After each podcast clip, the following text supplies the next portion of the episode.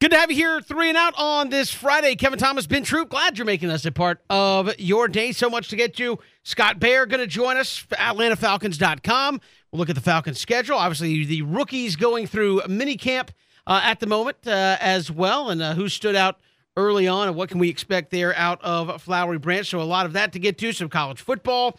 Uh, you want to talk about, uh, obviously, with a number of these conferences meetings getting done and a lot of columns, discussion, et cetera, about what's to come with college athletics, college football, and is there a growing disparity that may not be able to be overcome? We'll talk about that coming up in just a little bit. But, Ben, good to have you along, man. It's it's Friday the thirteenth on top of all that. So we have walked under our ladders, broken our mirrors, and there's, the, uh, there's a black cat running around the studio as we speak. Oh yeah, Kevin, you know how it is. Friday, you know, any any I mean, how many people called out today and was like, hey man, it's Friday the thirteenth, but what, what, what about Thursday the twelfth? You called out yesterday too. Well, you know, so I just think that, but yeah, Kevin, I mean, I know we were talking about it before the show. We, you know, there are certain things, right, that we have, you know, that we try our best to like not get caught up in. Like, it's a national day every single day now. Christian, make sure we uh I don't Christian go care, make sure we take part in that.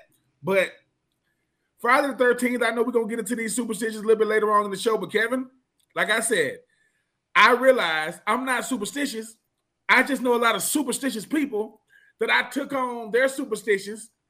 And isn't it crazy that superstitious people think you're crazy for not being superstitious? Yeah. Like, dude, you might want to do this. I'm like, well, dude, you've been doing all this all this time. I said, listen, man, I'm going to get a guy that can count real good, and I'm going to take him to Vegas, and I'm going to get right. Yeah, you That's better, my superstition. Better not be throwing salt over your shoulder. Like, I don't even know what that is. Oh, yeah. It, or is that the counteraction? Is is salt over the shoulder the counteraction to a a super? I don't even know. Hit us up at Pigskin Radio. I know there's salt. There's something with salt. That, whatever. Listen, I, listen, I, listen, I've been to a wedding and people threw rice, and I've been to a wedding and people threw sunflower seeds. People like, I mean, and li- literally. So I'm like, look, I, I don't, Kevin, look, I, I am happy that the fact that I'm a, I'm not around all those superstitious people, because once they tell you one, they got to tell you every last one of them. I'm like, I said, dude, look, the guy that won the lottery, right, or whoever won the lottery, it wasn't because they, they, you know, they waited out. They was lucky just like anybody else. Oh, don't break that glass.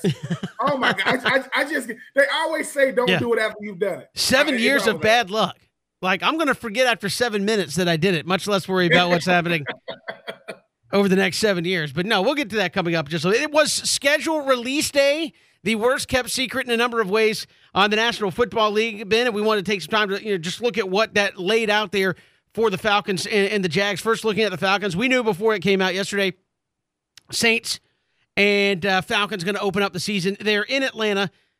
I think some of the things to uh, take note of that stand out to me, Ben, one primetime game, and I don't, I mean, it is primetime, but I feel like at this point, the Thursday night football game is kind of the disgraced game of the week. At least, again, it's it's professional football. I'm not saying the players are bad. I'm not saying the teams are bad, but it's got that stigma of like, oh, God, you guys are playing on Thursday night?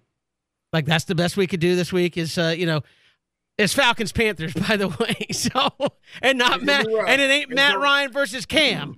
It's Mariota versus Sam Whoever, Darnold. yeah, Sam Darnold maybe. So, yeah, so one primetime game for the Falcons. It's on a Thursday. They're not on Thanksgiving. I wish they have been at times, and they are on Christmas Eve. They're not part of the uh, Christmas Day uh, package uh, in the National Football League because Christmas falls on a uh, on a Sunday. So uh, you look at that. Only a couple of four fifteen games. I did. I will say when you look at the schedule, Ben, you get for all the when you, the worse you do. The more even your schedule, the more fair your schedule. The, the Falcons got both teams in the Super Bowl, right? They get the Rams and the Bengals. Thanks, thanks for coming. Uh, and you wonder sometimes why you have, but but again, look at this Falcons schedule. I think the other quirk that stands out, Ben, as you said, is no thanks, Roger Goodell and the people that do scheduling. And I understand you got. I understand for for various reasons they got to stretch it out the way they do. But the Falcons do not get a bye until week fourteen. Week fourteen, when they come back, there's four games left. They play the whole season, basically, before they get to a bye week. And as you said, we were talking pre-show, Ben, you said that you might as well not even have a bye week at that point, right? Hey, coach, we're tired. We've played thirteen straight weeks. Well, hey, after this bye week, we only got four left. Well, we're, there's no way. We're, we're still going to be tired. uh, when it's all said and done. What stands out to you, Ben, about this uh, this Falcons schedule on first look? I mean, Kevin, I mean, it's it's it's brutal. I mean, think about this. Your first game is the Saints. That that could that could go either way. Then you got the Rams. Then you got then you got the Seahawks. The Browns, that can go either way, right? The Bucks, that's gonna be a loss. forty-niners, that, that's probably not gonna be good. Then you got the Bengals, the Panthers, the Chargers, the Panthers. This is the thing, right? You got you got the Bears, the Commanders, and the Steelers. After the bye, as you mentioned, Kevin, you got the Saints, the Ravens on Saturday, the Cardinals, and the Bucks. I don't know who did this schedule, but it's rough. Like this, like this schedule is rough, rough. The forty-niners, the Bengals, the Rams, the Seahawks, the Ravens, the Cardinals. Dude, you get the N F C West and the A F C North. All I'm saying is, people, Marcus Mariota, listen to me. You're going to earn every dollar. You hear me? You're going to earn every single cent. But, Kevin, I will say this. You said something. This team won seven games last year, right? Matty Ice had a lot to do with that. He had a lot to, because he's very, very stable. Uh, I don't know what the stability is this year. And like I said, I mean, the only thing Atlanta's not doing is playing overseas. That's all that, I mean, and, and they said, listen, ain't nobody trying to see that. What you mean? Ain't nobody trying to. Because the thing about it is, is they're going to be saying Matt Ryan and Marcus Mariota got his jersey on. No, that's, that's, that's Marcus Mariota. Matt Ryan got the wrong jersey on. No, no, no, no. He plays for the Colts now. It's going to, Kevin, I don't know. I don't know what uh what you know what to make of Arthur Smith this year, but if he can get seven wins, this schedule is Saints, Rams, Seahawks, Browns, Bucks, forty-niners, Bengals, Panthers, Chargers, Panthers, Bears, Commanders, Steelers, and you get a bye. What? A bye in a bye in week fourteen, Kevin.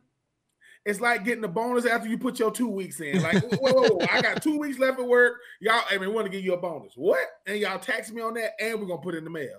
What? No, I'm not, I'm not, I'm not dealing with it. Kevin, like I said, I don't know who the schedule makers are, but isn't it seem like the best teams get the easiest schedules and the worst teams stay the worst teams because they get to some of the yeah. hardest schedules? And again, I, I think it's, you know, it's crazy. I'm not here to say like, oh, woe is, I, and again, because you're all playing N F L caliber teams. Like, I think when people hear like, hey, we're supposed to have an easier schedule. Like, there is no quote easy schedule uh, on paper in the National Football League.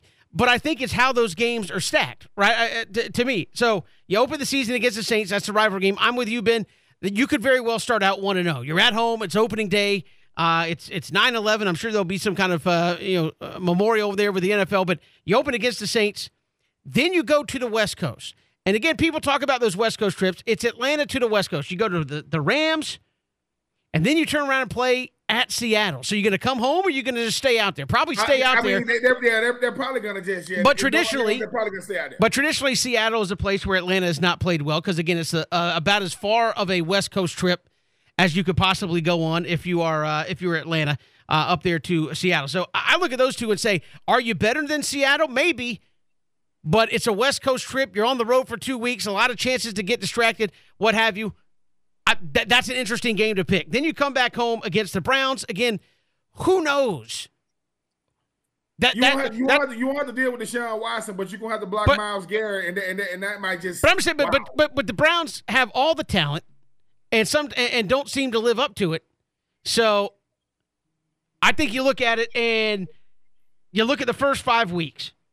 Saints, Super Bowl champs, West Coast trip to Seattle, the Browns, and the Bucks. I, I think best case scenario there, Ben, you're two and three. Best yeah. case scenario, right? I, I mean, well, if I you're mean, better well, than that, you well, obviously well, shock well, some people. Kevin, when I'm reading, I'm reading, I'm reading more like this: Jameis Winston, right? Matthew Stafford, Drew Lock, Jacoby Brissett, and the GOAT. Then you got Jimmy Garoppolo, Joe Burrow, Sam Darnold, Justin Herbert, and Sam Darnold again. Uh, then you got uh, Justin Fields, uh, Carson Wentz, Mitch Trubisky, Jameis Winston, Lamar Jackson, Kyler Murray, the go. Now, some of these quarterbacks going to make it so they can win some of these games, but the Falcons team, they're, they're not better than nobody they playing. And, and, that's, and, that's, and that's not that's not saying they can't be, Kevin, because think about this. Every So you're calling for one and sixteen? Is that what you're saying, one and sixteen? No, no, no, no, no, no, no, no. Because this, this thing, Kevin, I mean, I will say this. You got enough pride in the Atlanta Falcons organization? They, they're not doing that. Like, ain't nobody trying to – because, Kevin, this thing, right? People go, it is harder to go oh and seventeen than it is to go seventeen and oh. But, oh, it's extremely hard to go over. The greatest receiver, one of the greatest receivers in N F L history, Calvin Johnson, played for a oh and sixteen team. That's when you know Detroit is awful. They had Calvin Johnson. They went oh and sixteen.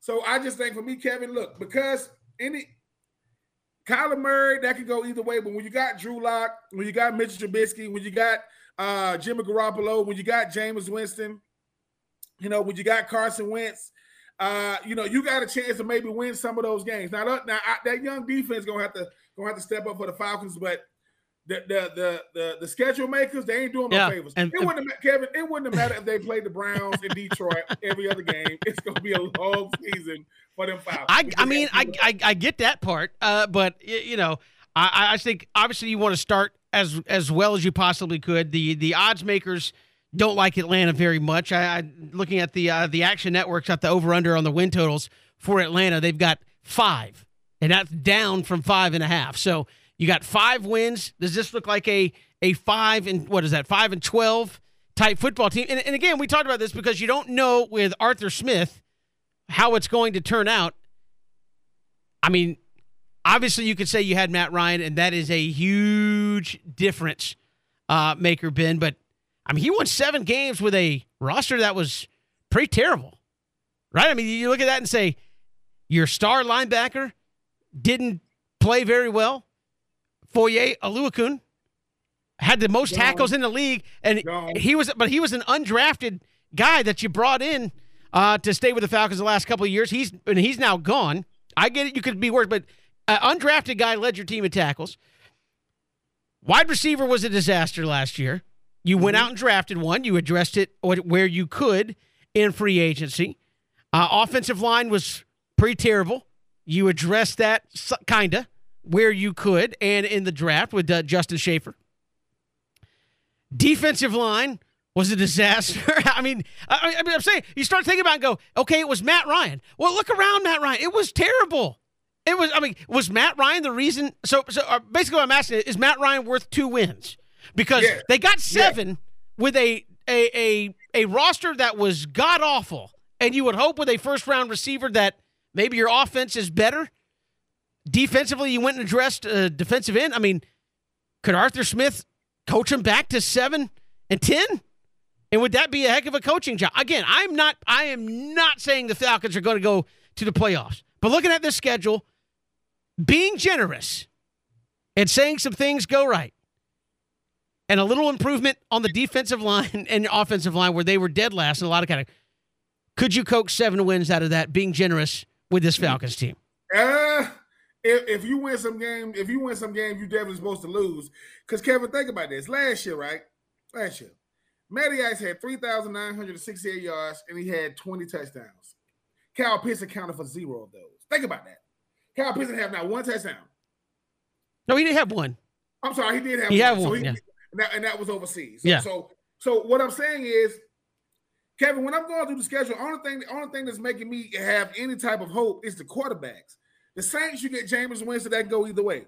The Rams, that's a loss. You're not beating them. The Seahawks got Drew Lock. You might get a win right there. The Browns going to have Jacoby Brissett, you know, or Joshua Dobbs, because Deshaun Watson going to probably be suspended. Probably for, so that's, that's probably, you, you got a shot. You're not beating the Bucks.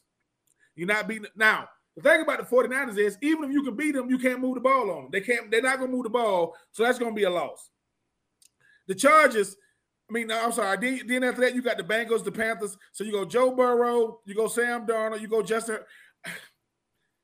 Kevin, I mean, they're going to have to find a way to beat the Panthers twice, beat the Saints once, beat the Seahawks, beat the Browns, maybe the Commanders, and maybe the Bears, because they got a second-year quarterback. It, I will say this.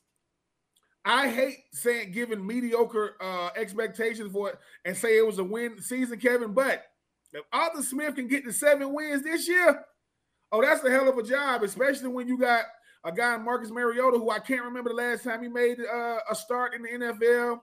You got I, in my opinion, the worst of the five first-round uh, receivers taken. I mean, Drake London, I don't know if he's better than the other guys that went behind him. And at the end of the day, your best defensive end might be a rookie. Man, it's going to be a, it's going to be, because Kevin, they said that the the, uh, the running backs at Atlanta, they threw an event the other day, and ain't nobody know who the hell they was. Like, they was like, hey, man, the Atlanta Falcons running back throwing an event. Well, where Cordell at? No, he play receiver now. What? So all I'm saying is, Kevin, you know just like I know, Kevin, you know how, like, you got a bad team, you got to say motivational things in front of them. When they walk out, they go, we are going to get, woo, it is going to get ugly all season. Now, if they can get, if they can start out the season with a win, maybe that momentum, because if they start out oh and one, mm, it, it, which is very likely, it's probably it's going it's going to be a long season regardless. But, Kevin, it's once again, it's going to be how they look in defeat. Are they just sure. getting the brakes beat off of them, or are, are they actually being competitive? And, again, that's a long way with the Falcons. We know will open up against the Saints, the Jags. Well, nobody was doing them any favors either in uh, in the scheduling department. We'll get to that when we come back. Scott Baer, atlanta falcons dot com, will join us as well. It's Three and Out on the Southern Pigskin Radio Network. Good to have you back here, Three and Out, on this Friday. Schedule release day yesterday in the National Football League. And, of course, we looked at the Falcons' schedule. Scott Baer will join us coming up in just a little bit, as we'll uh, talk some Falcons rookie mini camp going on, and first day for the rookies to get out there on the field. And uh, Ben, you look at uh, the Jacksonville Jaguars schedule, though, as uh, we we flip over to them. They open up with the Commanders, which we kind of knew was going to happen through, again, the almighty leaks yesterday. But much like the Falcons, they get just one primetime game. And again, surprise, surprise, it's Thursday. And again, surprise, surprise, it might be the worst game they play all season long. It's Thursday night against the Jets.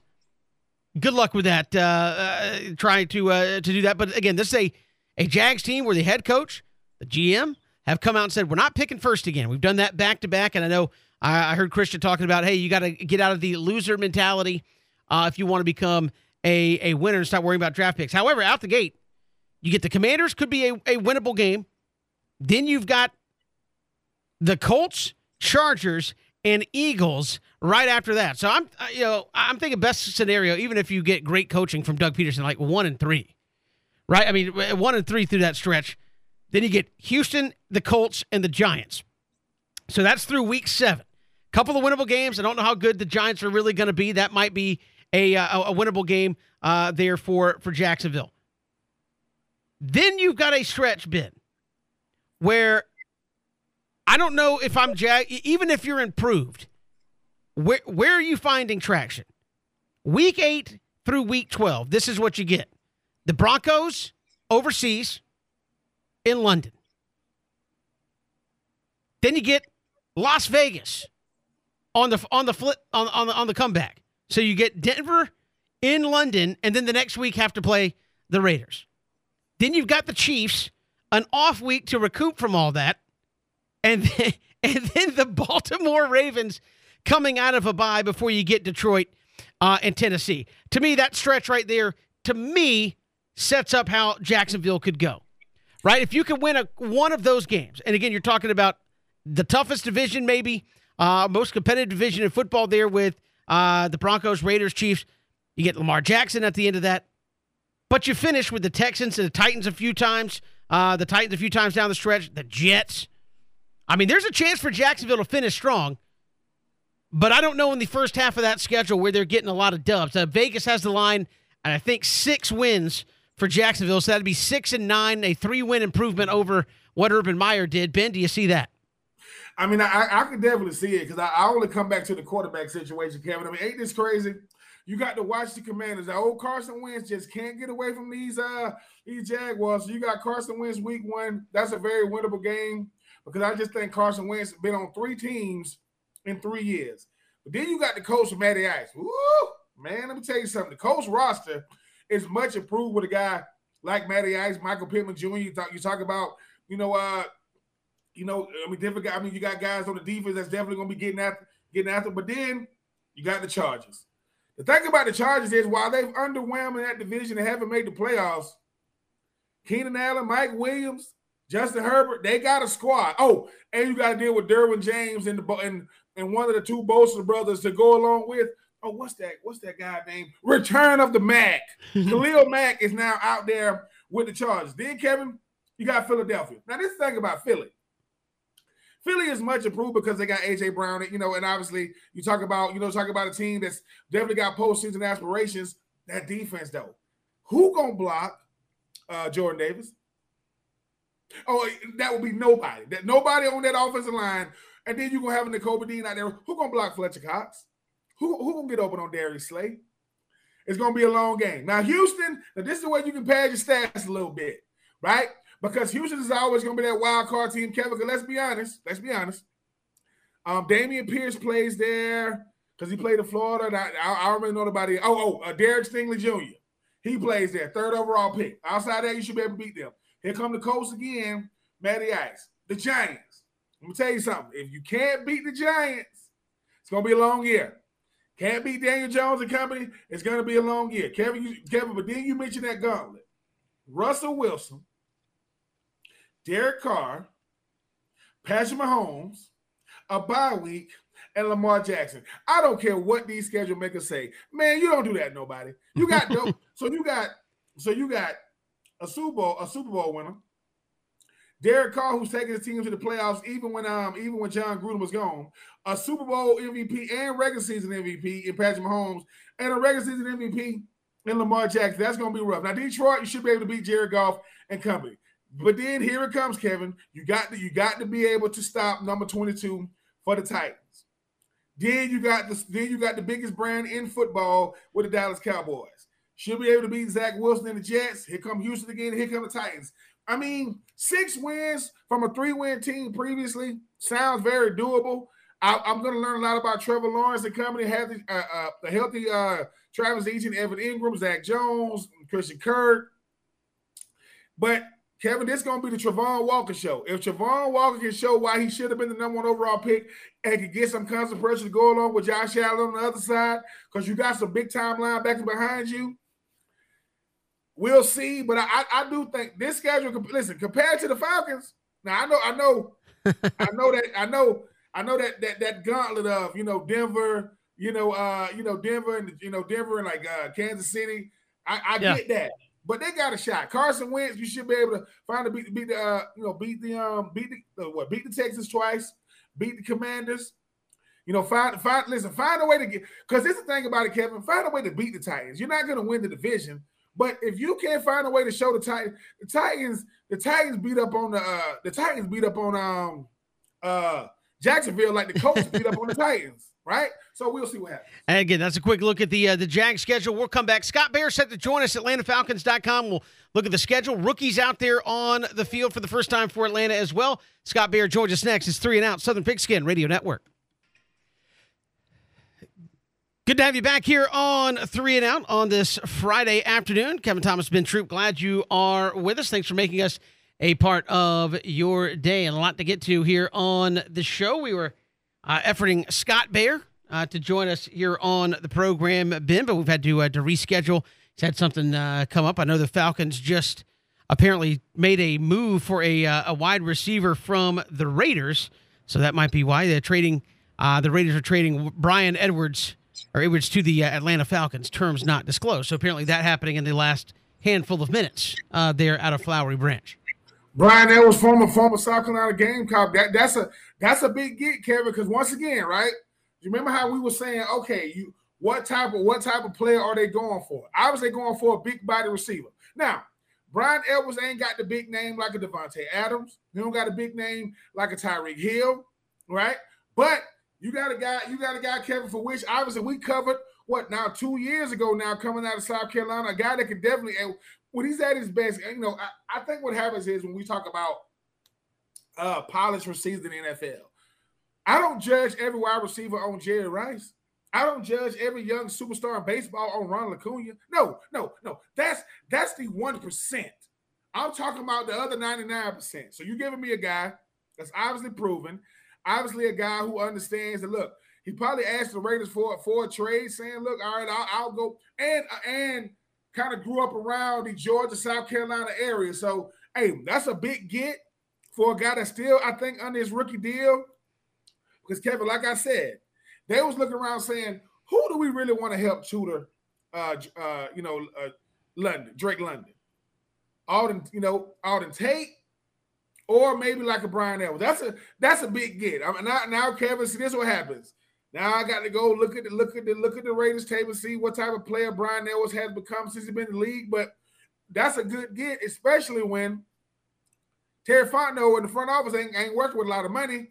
They still finding a way to get themselves better. Hey, Bryan Edwards get a shot to go out there and compete uh, in uh in training camp in the preseason for a starting job. Yeah, third round pick in twenty twenty out of South Carolina by the Raiders. So a six three wide receiver, Ben, another tall, six three, two hundred fifteen pound uh, wide receiver for the Atlanta Falcons. So that move, don't know what they what they gave up uh, in order to uh, to get him as of yet, Ben. But obviously they're looking for more receiver help for their offense, uh, and they're making that move here within the last ten minutes or so uh, to uh, to shore up their their wide receiver. Obviously, Ben, you're looking around. If you make a move like this ahead of training camp, after the draft, after free agency, you're looking around saying, we're still not happy with what we got, right? I mean, you're looking around saying, look, okay, we got wide receivers, but we're still not happy with what we have. You go out and make this move. Be interested to see what the Falcons gave up to make this happen.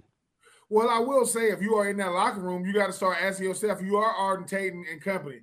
You're saying to yourself, look, man, everybody needs competition. Obviously, Drake London is going to eventually be the starter. Half because of where he got drafted, and the other half because I want to know what I got. Bryan Edwards is a former third-round pick uh, coming out of South Carolina back in twenty twenty.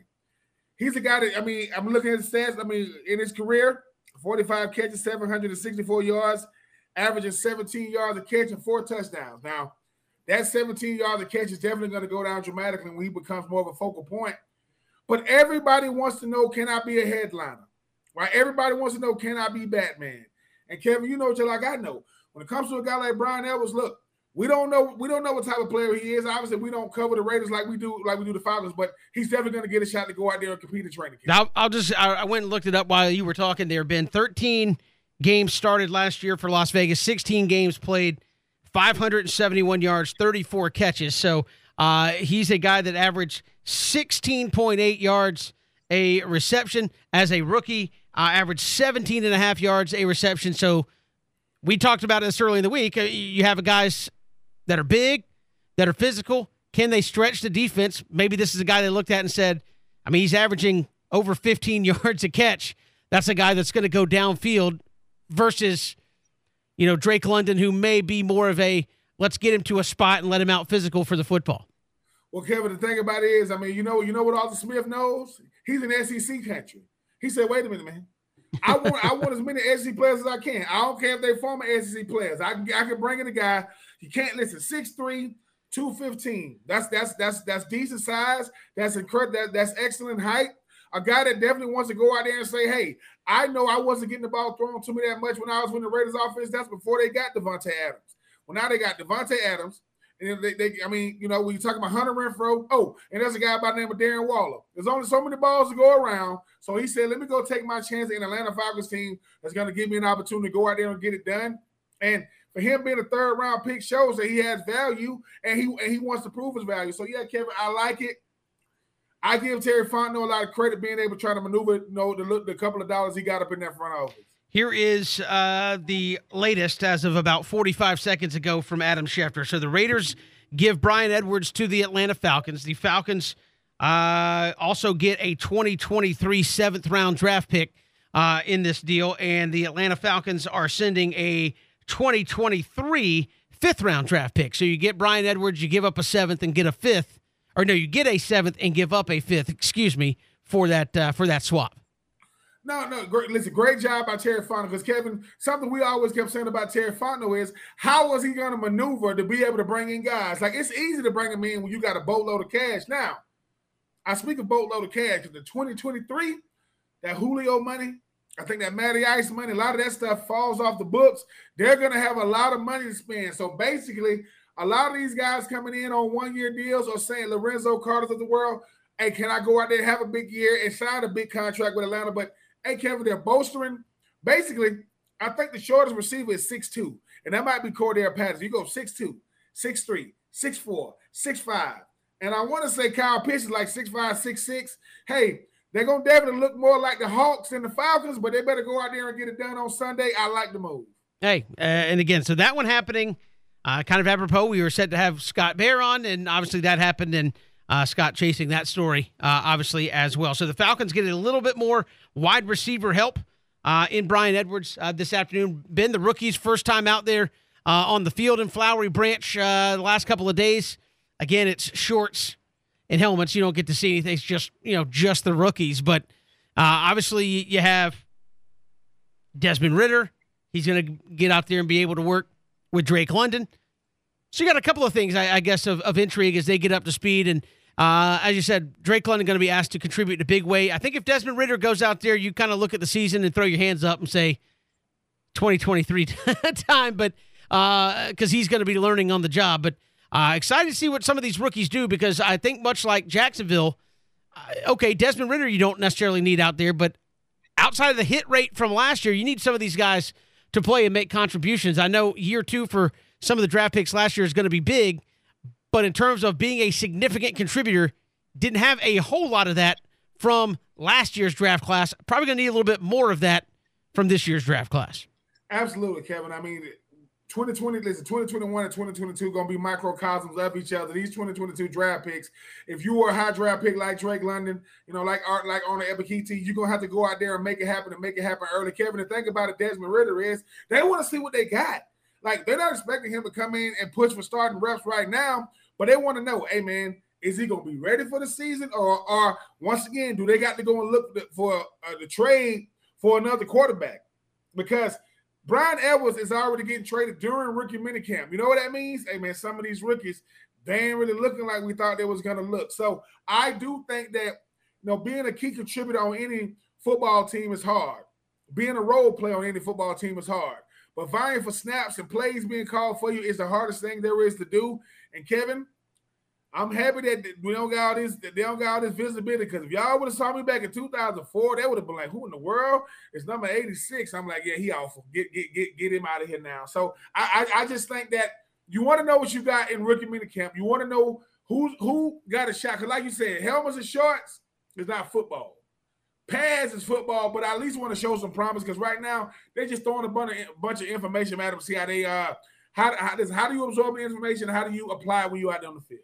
Absolutely. Again, uh, so the Falcons making that move. We will have uh, more on that as we go throughout the show, but the Falcons getting uh, Bryan Edwards and a seventh-round pick. They send a fifth-round pick in next year's draft to the Las Vegas Raiders. So we've got more to come here. It is Three and Out on the Southern Pigskin Radio Network.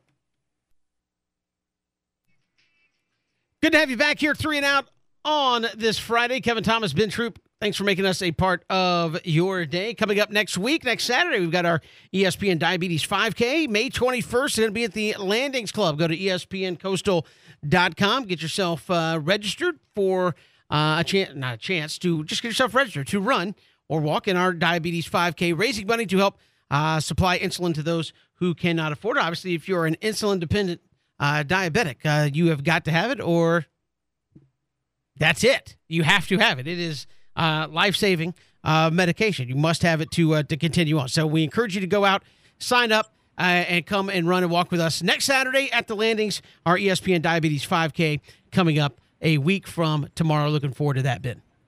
And, Kevin, I mean, have you given in to the peer pressure? Are you indeed going to walk or brisk walk yeah, in the five K? I, I think I will. I will. Uh, I will. I'm, it's not really the peer pressure. I will just say I have thought about it. I'm not running because I've not, you know, I just don't like to run, uh, but I will probably go out there and uh, get my exercise in and, and contribute to uh, to uh, to the cause that we're raising money for. So, hey, absolutely. Uh, I know a lot of folks who are uh, diabetics, and certainly those who can't afford that that insulin. They need to have that opportunity to get it, and uh, hopefully we raise a, a little bit to be able to buy some of that and uh, help folks in our community. So, yeah, I'm gonna I'm gonna go out there and do it. I, I can't promise I'm going to run. I just I don't know. That's just not not something I do. I, I ran a lot when I was a kid, not so much as an, as an adult.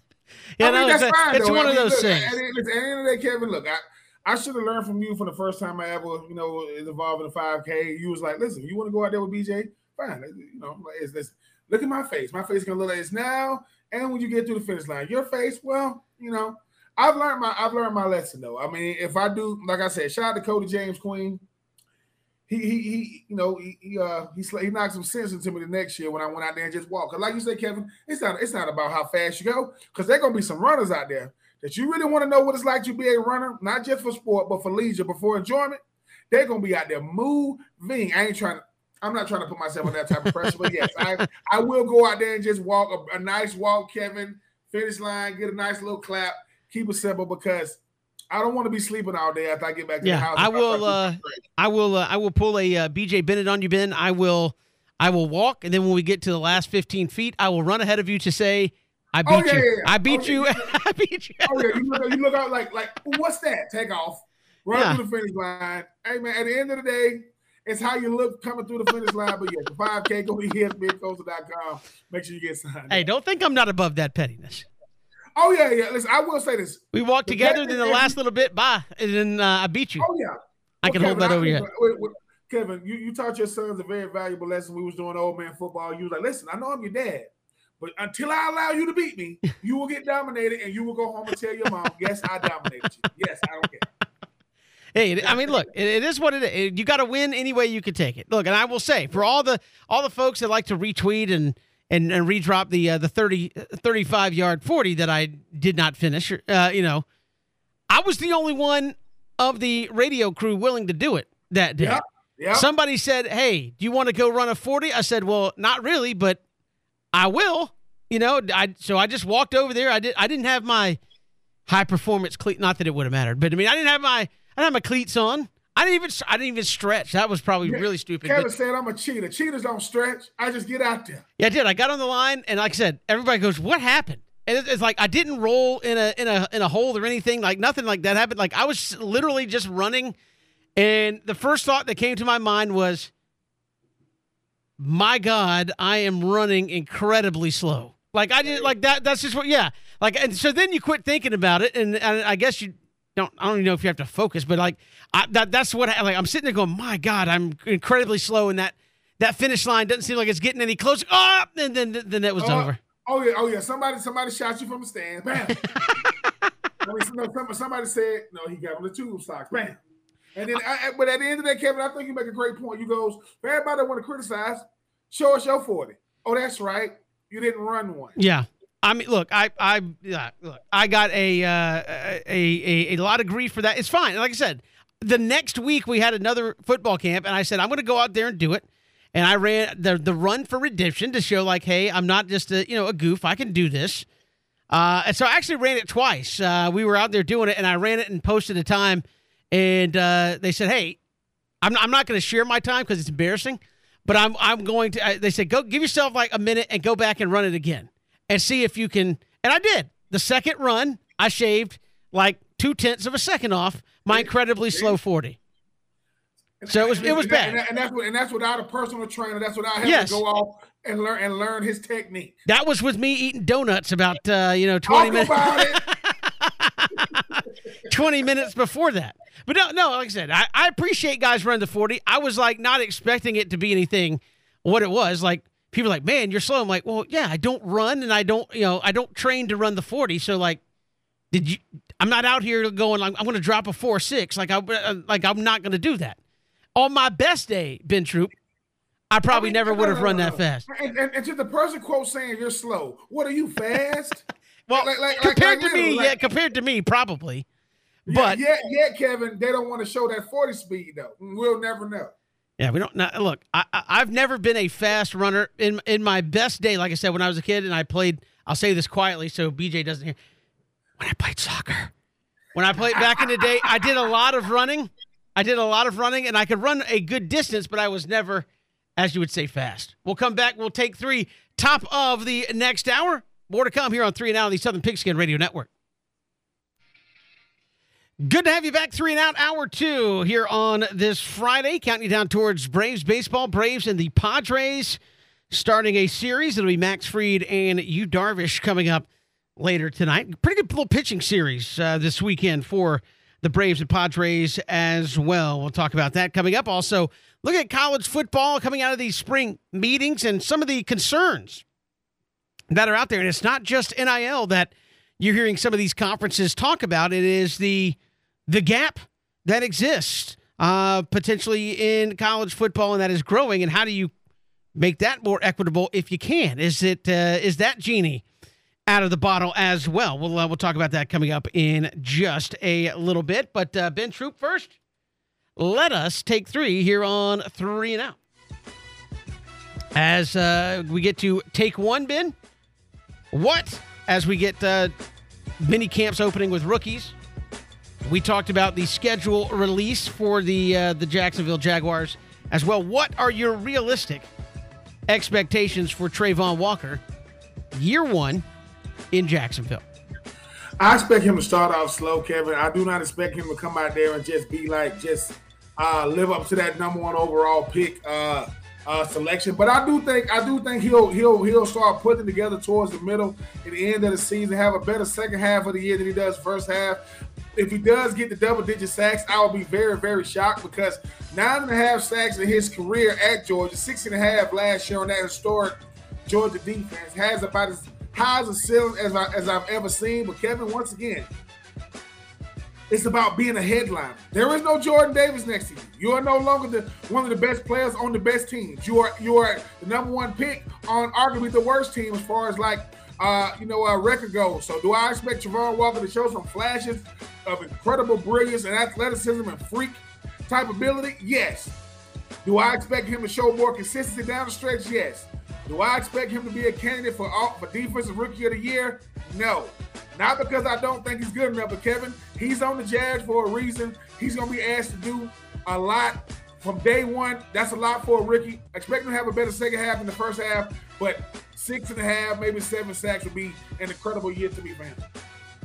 I'm, I'm going to push back on you a little bit, because I thought you said at one point, and I, correct me if I'm wrong, you said, hey, if your number one pick at D N, because you were talking about this with uh, Aiden Hutchinson, you better be a nine ten sack guy.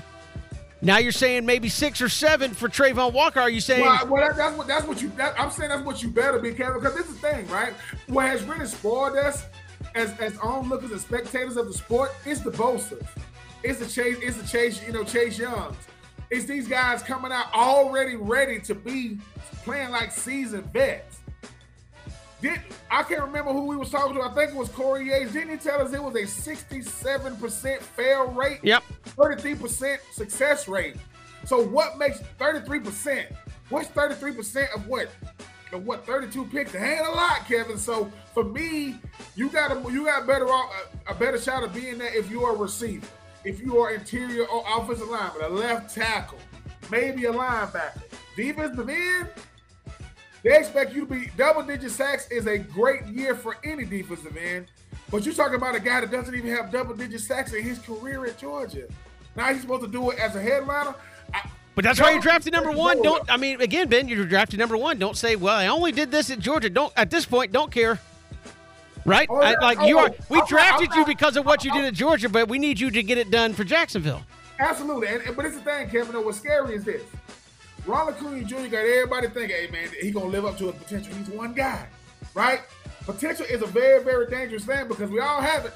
Most of us will never, ever, ever meet it or ha- halfway live up to it. Travon Walker, guy, he's going to have a shot to have a big year because he's going to play a lot of snaps.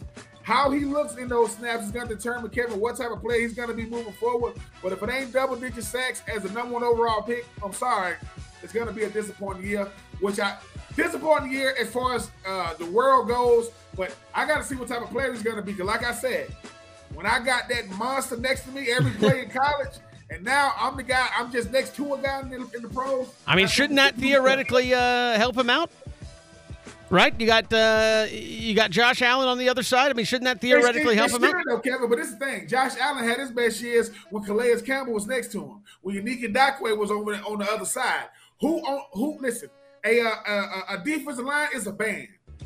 I know, I know it. I know I, my part of the band might be the drums, but you got to have a lead singer. You got to have a guitarist. I don't know what Travon Walker's uh, uh, role going to be. Right now, he ain't singing nothing.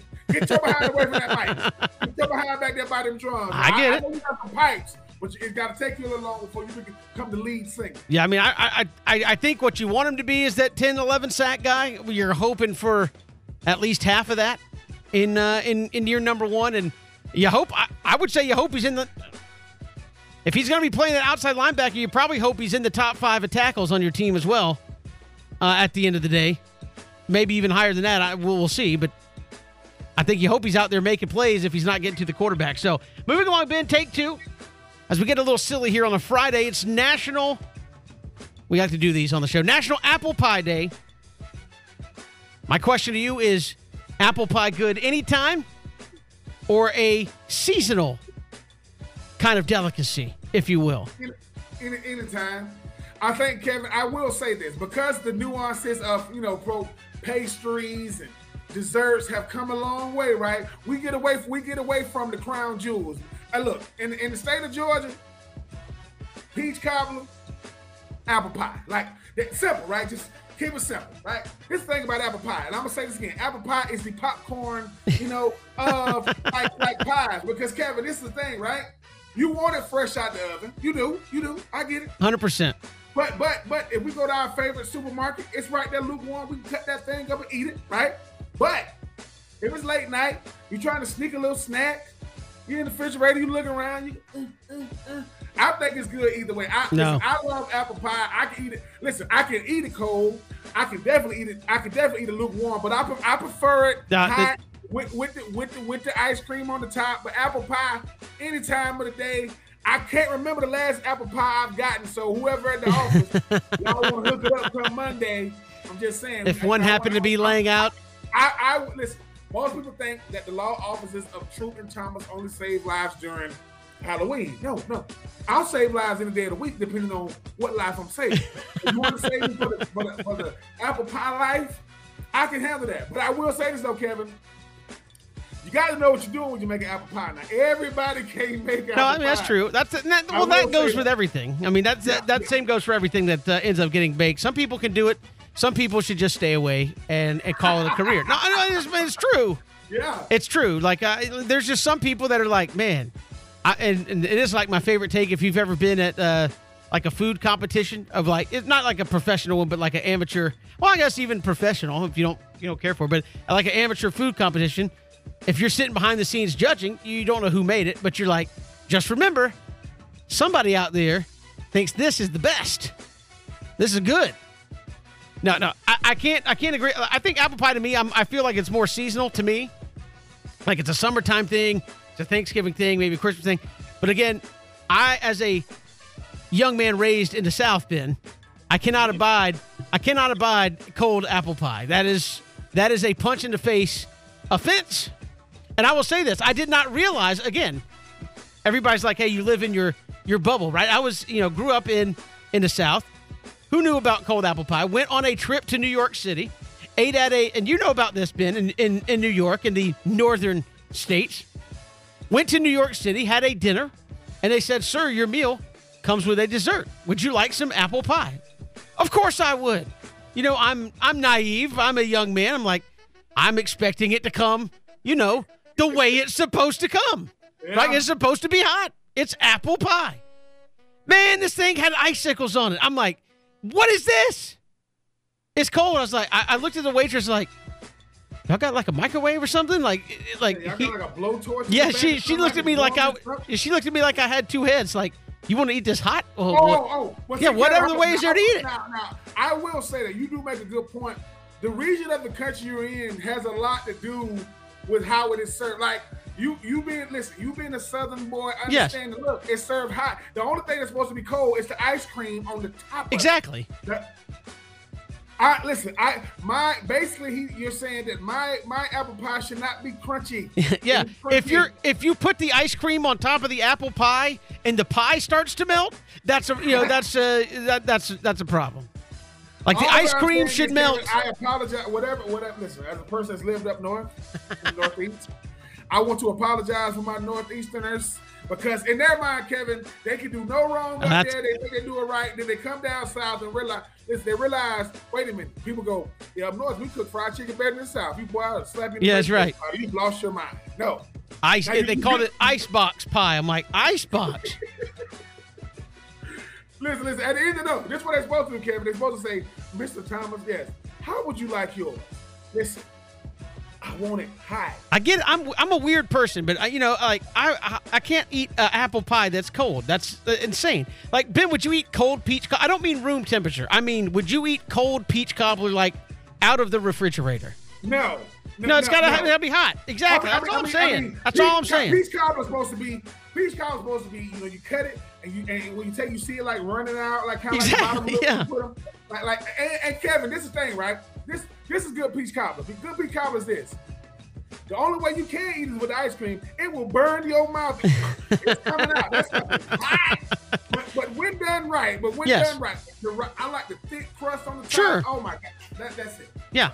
You know, an apple pie, if you serve it to me cold, you're going to be getting a slice of pie back. That's all, you know. That's all I'm saying. All right, moving along. Take three. Speaking of uh, oddities, today is Friday the thirteenth, Ben. I know people get all worked up. Oh, it's it's Friday the thirteenth. Ah, you know, they, hey, I'm going to go. Some people are like, let's go watch a scary movie or whatever. But there's a lot of people that really get into the, it's Friday the thirteenth. Something bad is going to happen. Something bad is going to happen. Like, don't let a black cat run in front of you or walk under a ladder or break a mirror. What, like, do you have any superstitions at all?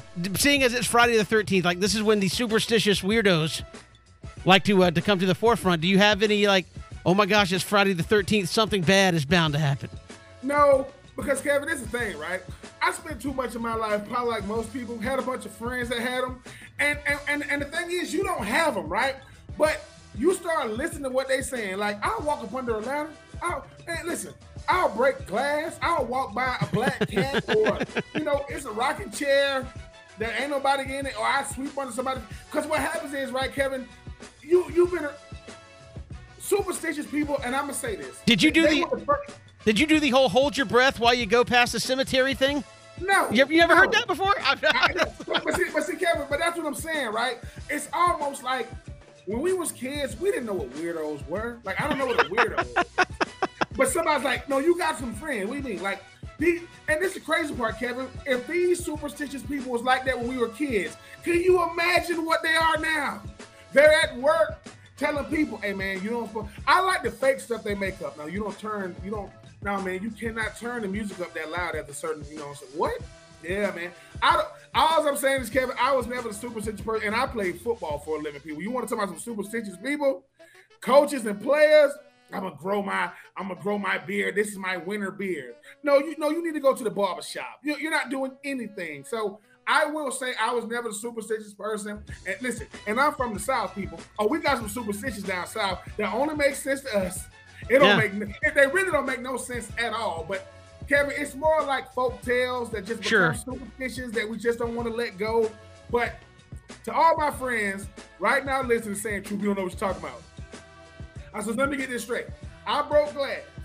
So I broke a mi- It's a mirror. Dollars. It's a mirror, I think. A mirror. Yeah. I, or, or, all I'm saying is, Kevin, I'm just happy that I no longer have those crazy people around me because they used to get on my nerves. Because they get they get mad because you don't believe in their superstition. What I got to do it for? You don't do that. Don't do what? So now my life is affecting your life? No, it's not. You're one of those people that eat cold uh, uh, freaking apple pie. Yep, yeah, you eat it right. So you take the apple pie straight out the straight out the box, out the fridge, out the freezer, cut it and eat it. That's what the superstitious people do. I, I'm just happy I no longer have those people around me. Kevin couldn't deal with them. Deal with them. Yeah, look, I, I know people have all kind of weird ones. I I, I don't really. care too much about him. I think some of them are kind of funny. Uh, I don't, you know, I'm not I, I like, uh, like well, hold, hold your breath. Yeah, hold your breath when you, yeah, like when, this is what we used to do when kids, like you'd be on a, uh, on like a trip or something, or you'd be on like the school bus and you drive past, you know, the little cemetery, you'd be there on the right and you'd be like, hold your breath. Whoop. And then while you drive past it, and then once you pass it, like why, I don't know. Like I, I don't know or, what, or, or, I don't know why like, that uh, was. If you if you eating chicken and you get like the wishbone and you're supposed to, I don't know. Yeah. Man, I don't know. This no, no, that I don't. That, that's supposed to be like a good luck thing. But no, I, I I've never understood like a lot of the superstitious ones. Like I said, the the the cemetery one I never understood, but it was just kind of like, hey, you're a kid, everybody else is doing it, and it's kind of funny. It's like, oh, hope we don't run into a red light. You know what I'm saying? No, but I mean. You know, that kind of stuff. Yeah, I think in the South, like you said, we do got a lot of weird ones where it's like, what is it, New Year's Day? You got to eat uh, black-eyed peas and greens. Black-eyed peas and collard greens. Yeah. yeah. And supposedly that's what, luck and money, of which I have had neither, and I've been eating it I've almost every I've been, I've, been, I've, been, I've been eating the hell out of these collard greens, black-eyed peas. And, and when you think about it, that's about the only time you eat black-eyed peas and collard greens together. And yeah. then my grandma thinking, boy, I, I gave that to y'all growing up. Well, Brandon, then you're supposed to give it to us one day of the year. That's right. That's take three. We do it every day here at this time. So much more to get to here on the show. We'll talk some college football when we come back. So much focus on N I L, so much focus on transfer portal, but is there actually another thing that might cause a drastic change in college football in the coming years? We'll get to that next. It's three and Out on the Southern Pigskin Radio Network. Good to have you back here, three and Out on this Friday. Braves coming up when we are done here on three and Out against the San Diego Padres. Max Fried against Yu Darvish. No Acuna in the lineup tonight, but he'll be back uh, coming up tomorrow. Just uh, another day, another little precautionary uh, for Acuna, but he'll be back uh, on Saturday uh, there against the San Diego Padres. We'll get to that coming up in just a little bit. But, uh, Ben, we've talked a lot about uh, college football this week. We've talked a lot about N I L. We've talked a lot about, you know, transfer portal and things of that nature, but I've seen a couple of reports, or, or not even reports, just columns put out uh, by several folks. David Hale wrote one uh, coming out of the A C C meetings. Uh, you saw Pete Thamel uh, put one out on E S P N dot com, which if you're a fan of college football, you really should should check it out. And again, I, to me, it's more of a, do you care about college football or do you care about, um, you know, in our, our neck of the woods, do you care about the S E C? And I'm not saying, again, I'm not faulting if you do, but I think that's the reality that you're looking at, where a lot of higher-ups, and Ben, they they kind of give you clues as to what they're thinking and what they think could be coming. And when you see A Ds coming out of the A C C saying, we could be moving towards a power two, and you say, a power two, and they and they say, yeah, and this is has nothing to do with N I L, has nothing to do with the transfer portal, uh, but the concern of A Ds and presidents uh, with the A C C, Pac twelve, and Big twelve, and you're seeing realignment, is that we could be seeing more realignment upcoming. And that, as some person said, we are moving to a two uh, – I want to get the phrasing right that he used. It was like we're moving to a two-sun system or a two-moon system, where we're going to have the college football world revolving around two entities, that being the S E C and the Big Ten. And you say, well, what are you talking about? We're talking about money. We're talking about dollars. We're talking about the financial landscape. Because it's one thing to say it's tough to compete N I L, and you say, well, look, if your boosters care, they'll give money. And this, uh, okay, that's one thing. It's another thing when you look at it and say the S E C's got a huge deal. The Big Ten, uh, and, and they're about to have a new one. Uh, the Big Ten's got one coming up in twenty twenty-four that people are saying could be upwards of like a billion dollars uh, in a in a in a media deal. And you look at the annual payouts that the uh, the S E C is giving out. It was what, what over fifty million dollars a school, right? Yeah. Then, so over fifty million dollars. The Big Ten is going to be right there on the heels of that uh, with their new deal. And you look around the landscape and go, well, what are the A C C, S E C, or what are the A C C, Big twelve, and Pac twelve doing? About half that, about twenty-six to twenty-seven million dollars maybe per school. And you look at it and say, okay. So what does that mean? Okay, there's some ground to be made up. But a lot of the A Ds and things are saying, look, that's ground that's not going to be made up. It can't be made up uh, in this current – when when two when two conferences are making double what everybody else is making, that's a that's a financial landscape that you can't compete in. And it's going to crumble down into, as he called it, one A D called it, kind of two spheres, where if you're a Clemson or a Florida State or Miami, or somebody that thinks they have uh, some pull, do you start trying to align yourself with one of those two entities? If you're the Pac twelve, do you start to align yourself with what? Because I think when you hear about the alliance of those other uh, conferences, uh, Ben, that we've we've heard so much about, like, what is that? And are they collectively enough to draw the dollars to help them compete financially? A lot of people will say, no, they're not.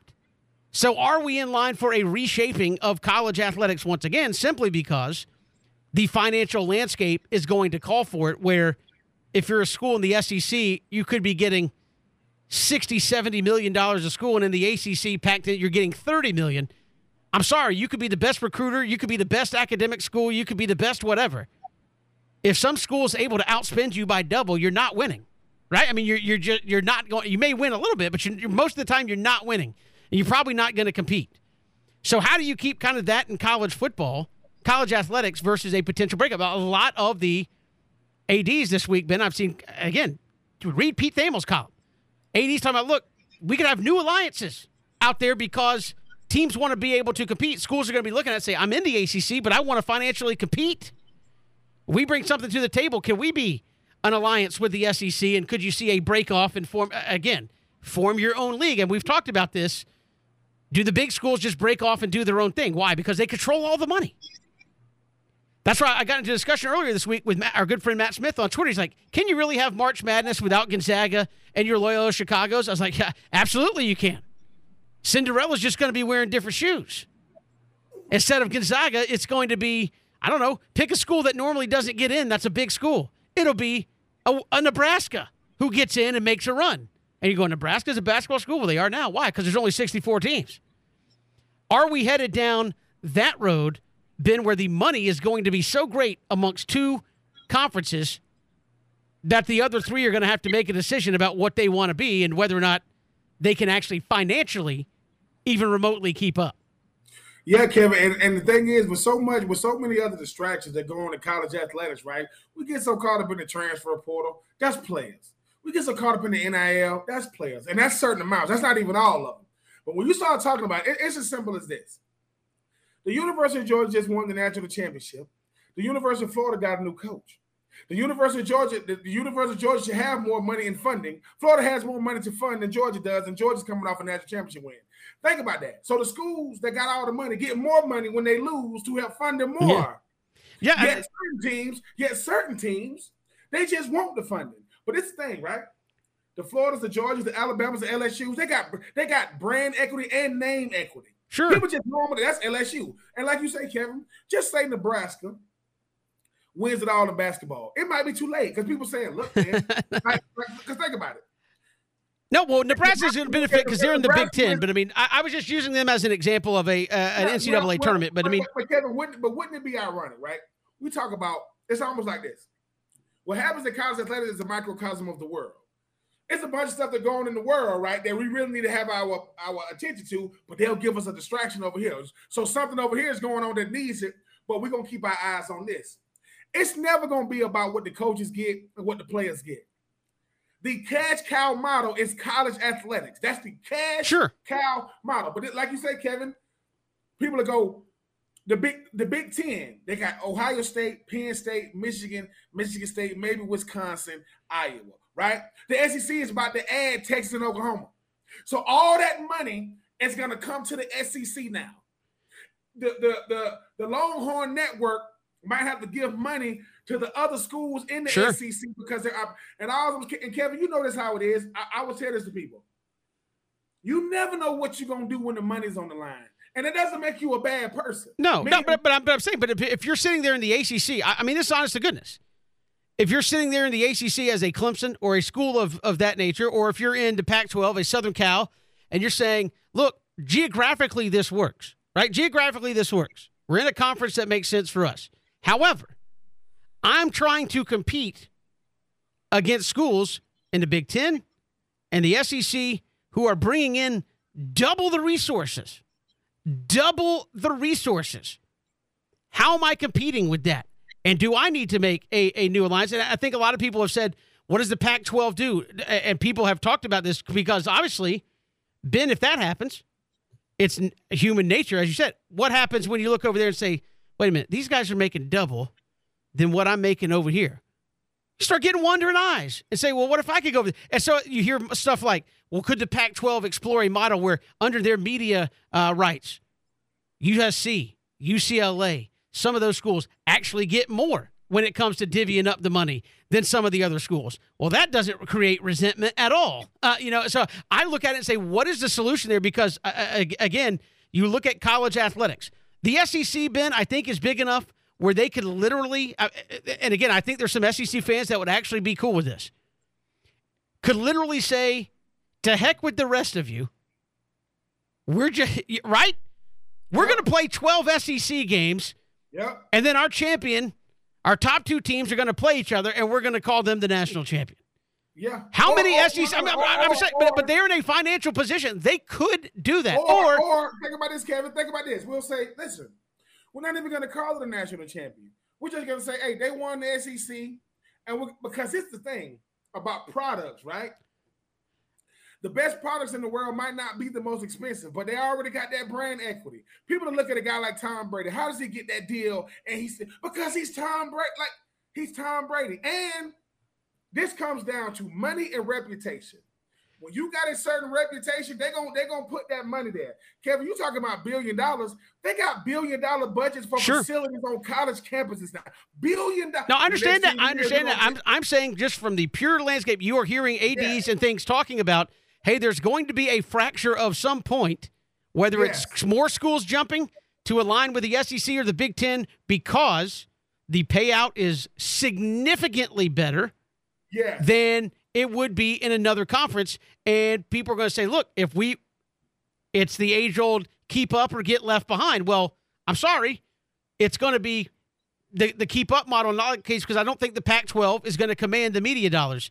That the A C C's not. The Big twelve, okay, you're adding, what, uh, U C F and Cincinnati. Like, that's not going to be enough uh, to uh, to keep you up there. So you look at the widening gap financially, and you end up with something that looks a little bit like Major League Baseball.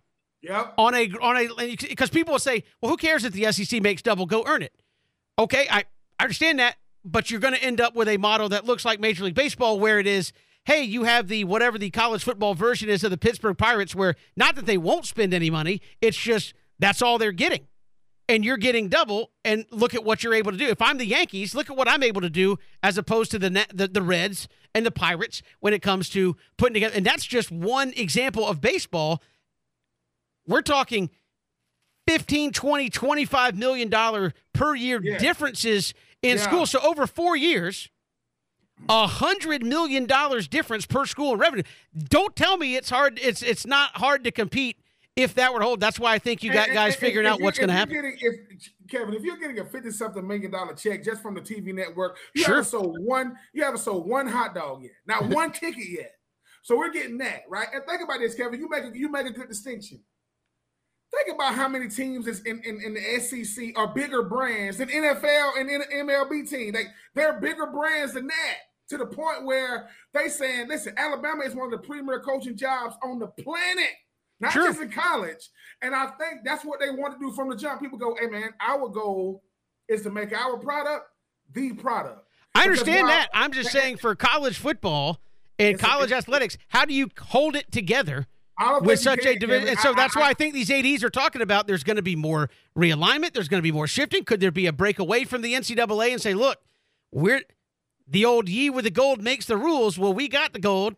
We're making the rules, and we're going to step away and do it. Uh, there's A Ds talking about that right now, uh, saying, look, the financial model of what we're looking at as an A C C school and a Pac twelve school is that over the next four years, potentially, each one of those schools in the Big Ten and the S E C are going to make one hundred million dollars more than us just on media rights, yep. just on media. And uh, how, how do you keep up and, uh, and and compete with that? I think that, to me, is a big discussion that has been lost in all of the name, image, likeness, and transfer portal that these administrators and folks are talking about behind the scenes in a big, big way. And I just want to bring, because there's been several columns and and stories written about this, haven't got a lot of national traction because we're talking about N I L it, and, and it, transfer it, portal, exactly. and, and you're looking and why, at it and go, the, talk, look, and look at what's happened. You're talking about, yeah. But look at that. Look at that. While we haven't talked about it, right, when it's all said and done, when it's all said and done, it's not, it's never, it's not going to be about N I L and transfer portal stuff. That's a, that's a, that's a, that's a diamond in the rough type type scenario. The whole time, Greg Sankey, Mister Hide and Go Seek himself, they are having private meetings saying, "Look, all, if we got Oklahoma and Texas, arguably the two biggest brands, not named Ohio State, right, to come over to the S E C, dude, we can get anybody we want." Now it's like you said, Kevin. Hey, man, did the S E C call y'all? No. Why? They already got the biggest brand in sport in college athletics. Now they just added Texas and Oklahoma. Yeah, I mean, again, I, I I think that divide is uh, is going to get larger. And, and you talk about these A Ds saying, well, what do you offer compensation wise? Do you get into a straight, hey, in order to compete with them, we're just going to offer our student athletes a a set amount? and say, hey, you're getting your scholarship, you're getting ten grand, twenty grand, whatever, uh, to try to compete and, and, and keep student athletes. Again, a huge disparity in the haves and have-nots upcoming in college athletics. We've got more to come here. It's Three and Out, Southern Pigskin Radio Network. Welcome back. It's Three and Out. Kevin and Ben, Braves tonight against the Padres. No Ronald Acuna in the lineup, Ben, as he's nursing a sore groin muscle, but uh, the Braves keep him out, so essentially he's going to get, what, three days off here uh, before he jumps into the lineup with the uh, the Braves. Padres in this weekend. Good, good squad. Braves had a good tussle with him out on the West Coast. Now get the return trip here in mid-May. Uh, and Max Fried, Yu Darvish, heck of a pitching matchup tonight. A chance for the Braves. I think this is where you get some momentum beating good teams. At home in Atlanta, beat a good team. Take two of three from a good team and start building on top of that. Kevin, I think that uh, when you think about this Braves team and the type of momentum they, they're doing, and the fact that Ronald Acuna Junior gets an extra day off, right? Like we always ask, quote, his load management. One, it says they're confident to know that, hey, man, we good for you to take another day. We're we going to be all right.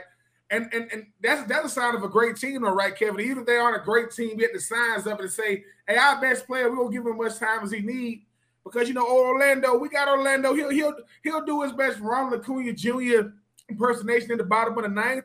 But I think you make a good point, Kevin, when you talk about this Padres team. It's always going to be a tough out no matter who they playing, especially when you talk about these Bravos. They go out there, when they get them at home, they're going to get a little get back.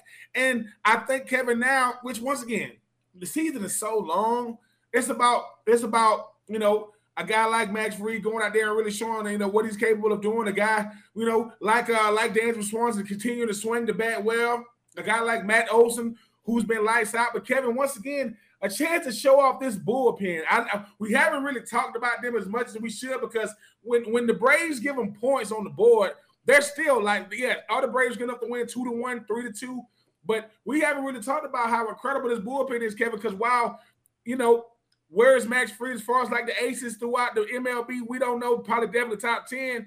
I think this Braves bullpen is number one, number two at best when you think about how good these guys are. Yeah, and again, uh, Kenley Jansen has come in and been a, a guy that's been lights out. You talk about uh, Tyler Matzik has kind of struggled a little bit, and they're still uh, very, very good. Uh, Will Smith has been good kind of in his new role, and you look at You have a guy, and people forget about this, you have a guy in Kirby Yates who was one of the top closers in the, the American League, uh, and he's been out with injury and will be back in the second half. So if he comes back and is a shell of his former self, I mean, you're adding yet another guy uh, in there that has big-time stuff, big-time ability. So, you know, I, I think you look at this Braves team as they round into form offensively.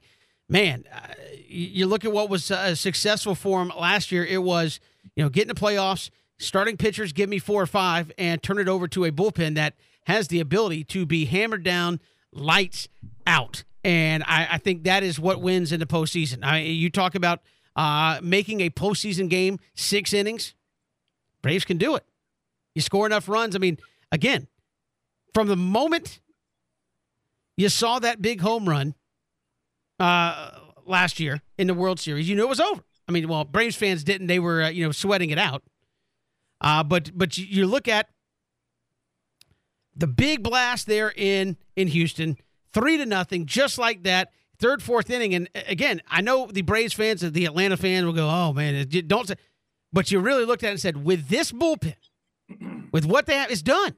It's over. They're not going to score enough runs off this bullpen to get it done. And I feel like that's what this Braves team is at right now, where it is, man, you if you have a lead, forget the eighth and ninth inning magic that they've had to have in years past. Heck with that. If this team has a lead in the sixth or seventh inning, chalk it up, warm up the bus, it's done, right? I mean, and they have the ability. It came in the other night.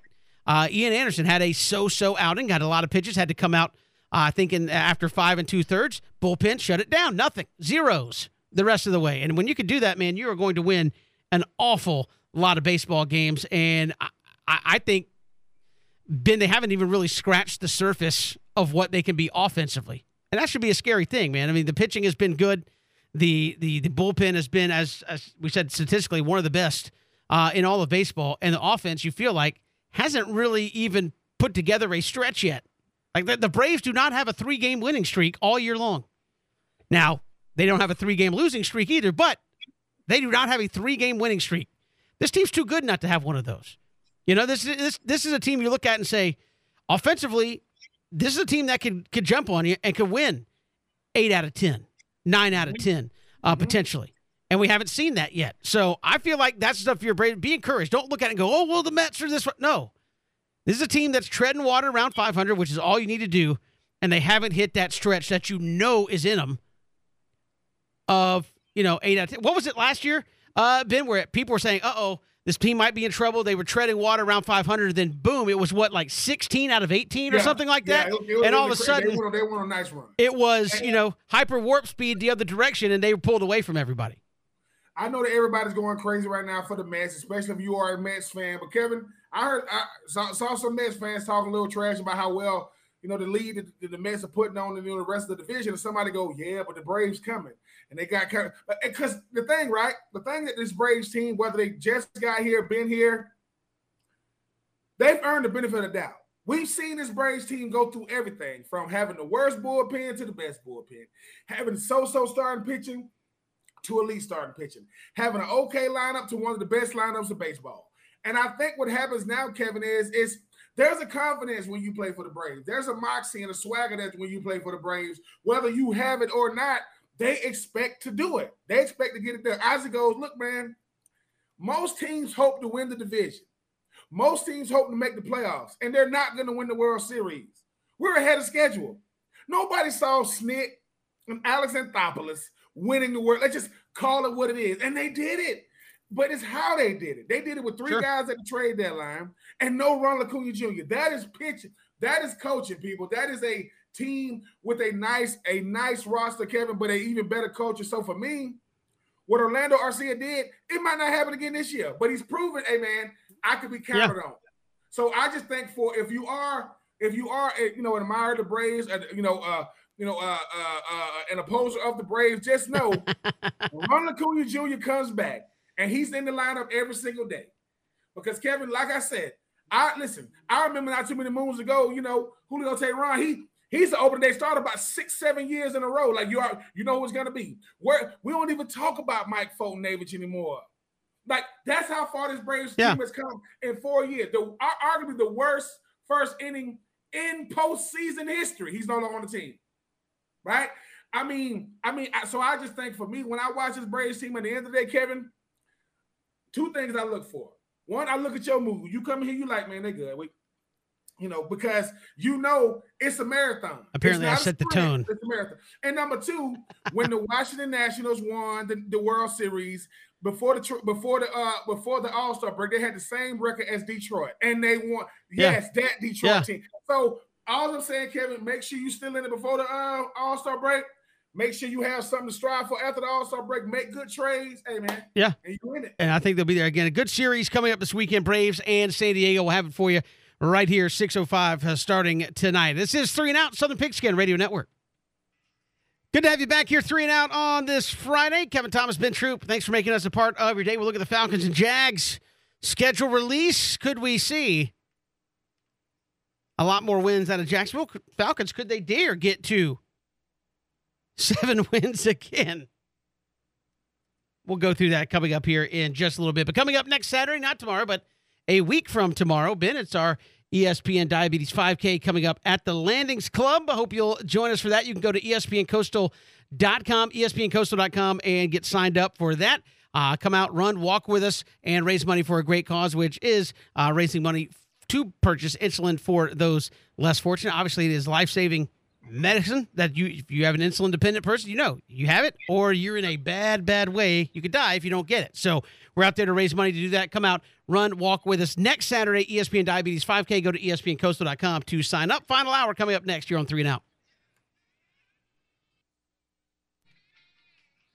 Good to have you back here. Final hour of Three and Out. Kevin and Ben, glad you are with us here as we head into the weekend. Braves and Padres coming up all weekend long. We will have that for you all weekend long right here as well. six oh five tonight, we will have the uh, the pregame coverage for the Braves and Padres, Max Fried and Yu Darvish pitching matchup. Pretty good pitching matchups uh, all weekend long, uh, to uh, to be fair. Falcons have made a move, Ben. We'll talk about that uh, coming up in just a little bit. They try to bolster themselves offensively. We'll get to that. We'll get to the Jags schedule as well. But yesterday, as we mentioned, was scheduled release day. The Falcons schedule is out, and well, for a team that is in a rebuild, don't call it a rebuild, as the Atlanta Falcons are, the N F L did them really uh, no favors, Ben. You've got fourteen straight weeks or thirteen straight weeks with a game before you get a bye, and then finish with just uh, just four games. But Vegas says the over-under win total five for Atlanta. You open up, you've got the Rams in week two, the defending Super Bowl champs. You have a cross-country trip to Seattle. You got the Buccaneers in the first five weeks. You actually played both teams that were in the Super Bowl last year, in the Bengals and the Rams. So a tough schedule, as we knew. Plus, you get the the, N F C, the A F C North with the Steelers, Bengals, Ravens, all that. Uh, on top of this, some pretty good traditional franchise there. So tough schedule for Atlanta. I mean, Arthur Smith coaxed, maybe you could say Matt Ryan coaxed, but Arthur Smith coaxed seven wins out of a roster that was pretty bad, right? I mean, I, I know we talked to folks that maybe you could argue they haven't upgraded enough in this offseason. You did lose Matt Ryan, and again, Matt Ryan to Marcus Mariota is not an upgrade. I'm not I'm not suggesting that it is. Did you upgrade in other areas where you feel like Arthur Smith, if he's a coaching wizard, I guess, could coax another seven wins out of this team? Or is this a team that you think is going to take a step back, like Vegas has them at a five-win mark here in, in twenty twenty-one? I mean, the first five games, I mean, if you go two and three, Ben, I'm thinking that's a good run there to open up the season.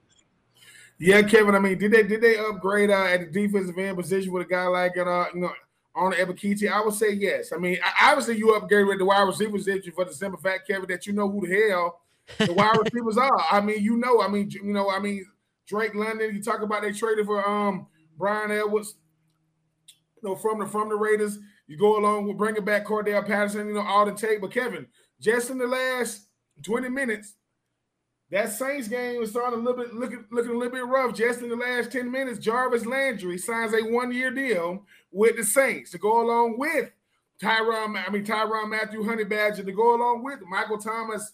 Now, I think sometimes, Kevin, you got to look at the schedule and, and ask yourself, what is a good season on a, on a very, very young team that is rebuilding? The Saints, the reason why it can still go back and forth, because that's a usual suspect. These, this same seven-win Falcons team is the reason why these Saints didn't make the playoffs, not because they lost in Week eighteen, but because they beat them during the year at their place. The, the Rams is going to be rough. The Seahawks, you got a shot to beat them, Kevin. I mean, this is the first. We're talking about no Matty Ice in Atlanta. I mean, it's going to be the first time in a long time. No Bobby Wagner on defense, no Russell Wilson on offense. That's going to be a different. But you're talking about two weeks in a row on the West Coast. I know that's they say that's a tough thing to do if you're yeah. just to go East Coast to West Coast, not necessarily the other way. I mean, is that a one you look at and say just because of who they don't have, it's a winnable game, even though it's, you know, all the way across country? Yeah, I, I do. I still think it's a winnable game, Kevin. And I think something you said in the first hour, I don't think they're going to go out. You know, they're not going to go out to L A and come all the way back to Atlanta. They got to go all the way back to Seattle. They're probably going to make it a full West Coast trip, like probably go up to Seattle or somewhere close by, because that's a lot of freaking flyer miles, people. I mean, Seattle is about as far as you can get, you know, uh, in the Northwest. But then you talk about the Browns, talk about the Bucks, talk about the forty-niners. What's really telling, Kevin, is what you said. You don't get a bye till week fourteen. This, to put that in perspective, there is an extra game in the season. So you go from a, a seventeen-week season to an eighteen-week season, which means year, week fourteen means you still got you still got five weeks left of the season in a sense. Week fourteen, you forgot about the bye already. Like by the time it comes, a, a good bye is around week seven or eight, because you, you kind of seen what a season. You still got half the season left. You could be counting healthy bodies by week fourteen. You might, all, I mean, whether it be injury or bad play, Desmond Ridder might be playing, you know, by then. But look at, but after the bye week, you got the Saints, the Ravens, the Cardinals, and the Bucks. So you still, they still ain't did you no favors. I do think, Kevin, what makes me a little optimistic about this schedule is I don't know who Kyler Murray really is right now with the Cardinals. The Saints are in your division. I just seen something that said that the Panthers are thinking about bringing back Cam Newton. I think that favors the Falcons because he's not a guy that's on a lot of people's radars right now. The Chargers are the Chargers.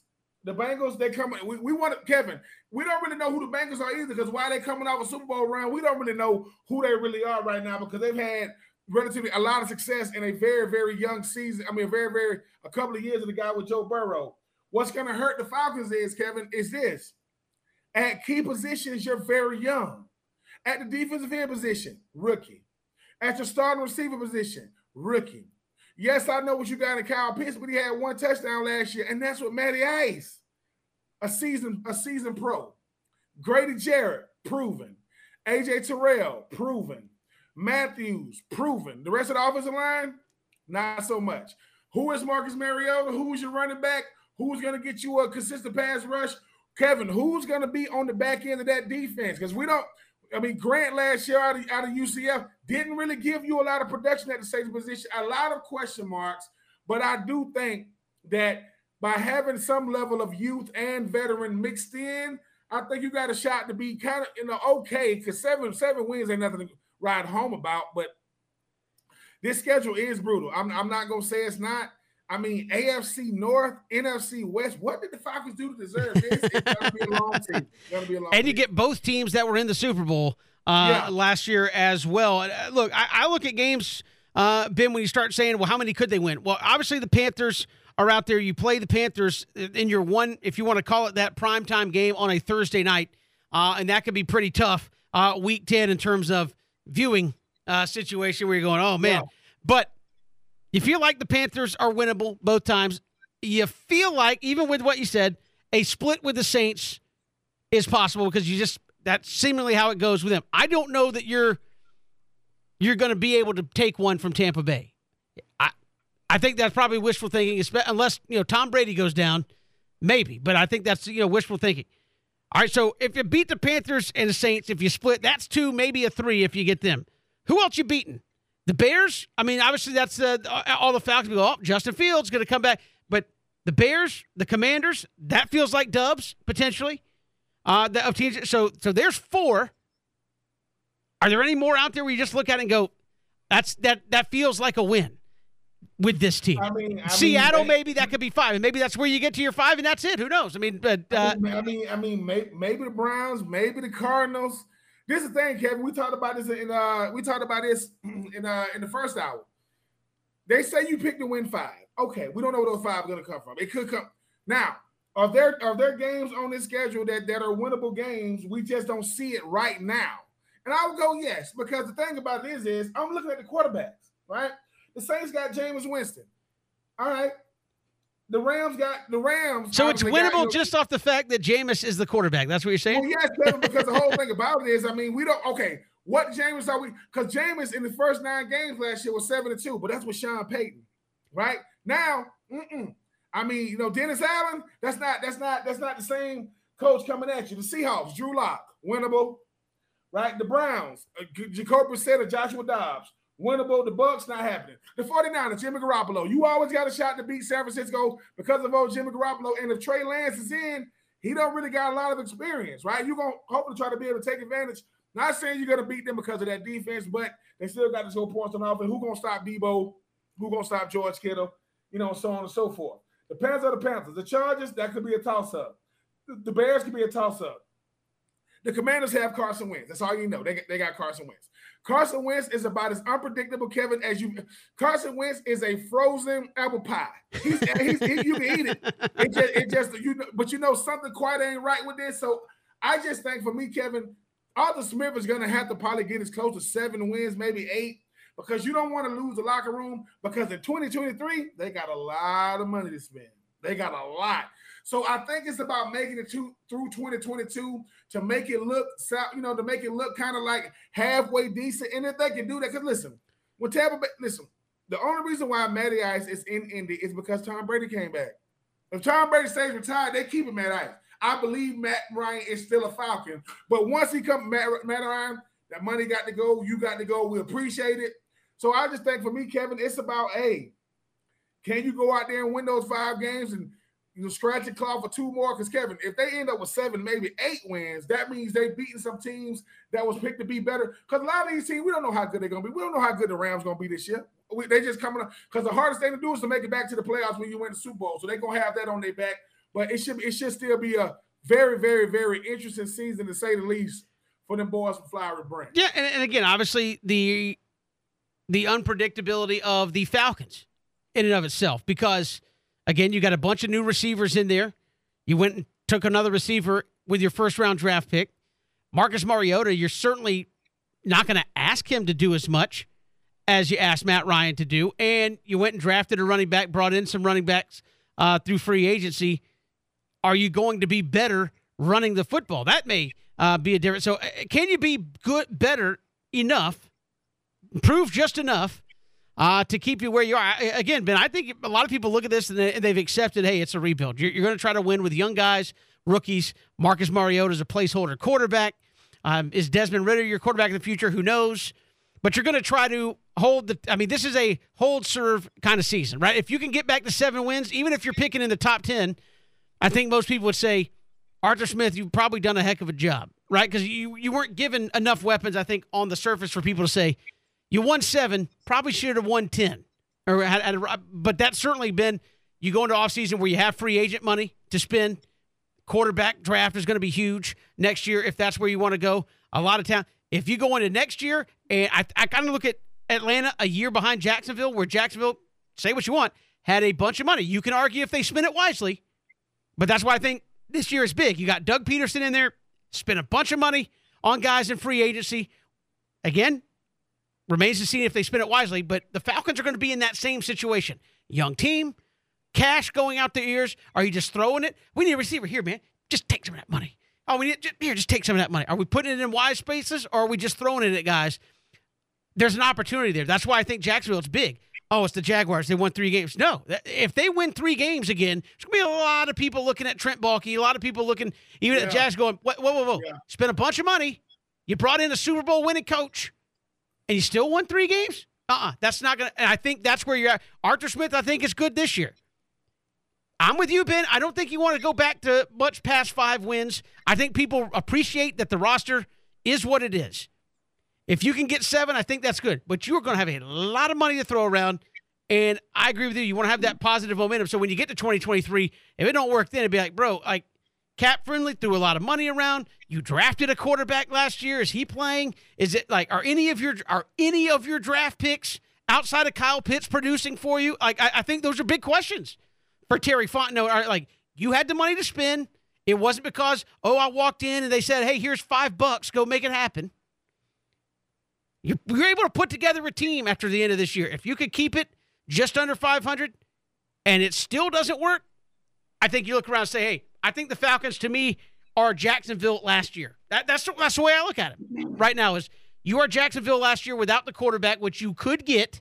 Maybe you got him in Ridder or could get in the upcoming draft. And you have just loads of money to drop in free agency. So getting getting guys shouldn't be a pro- shouldn't be a problem for Atlanta moving forward. I think this is where you find out about the coaching ability of Arthur Smith, as you said, to keep that team together. And if you can get seven wins out of this bunch, I think that's a heck of a coaching job, quite honestly.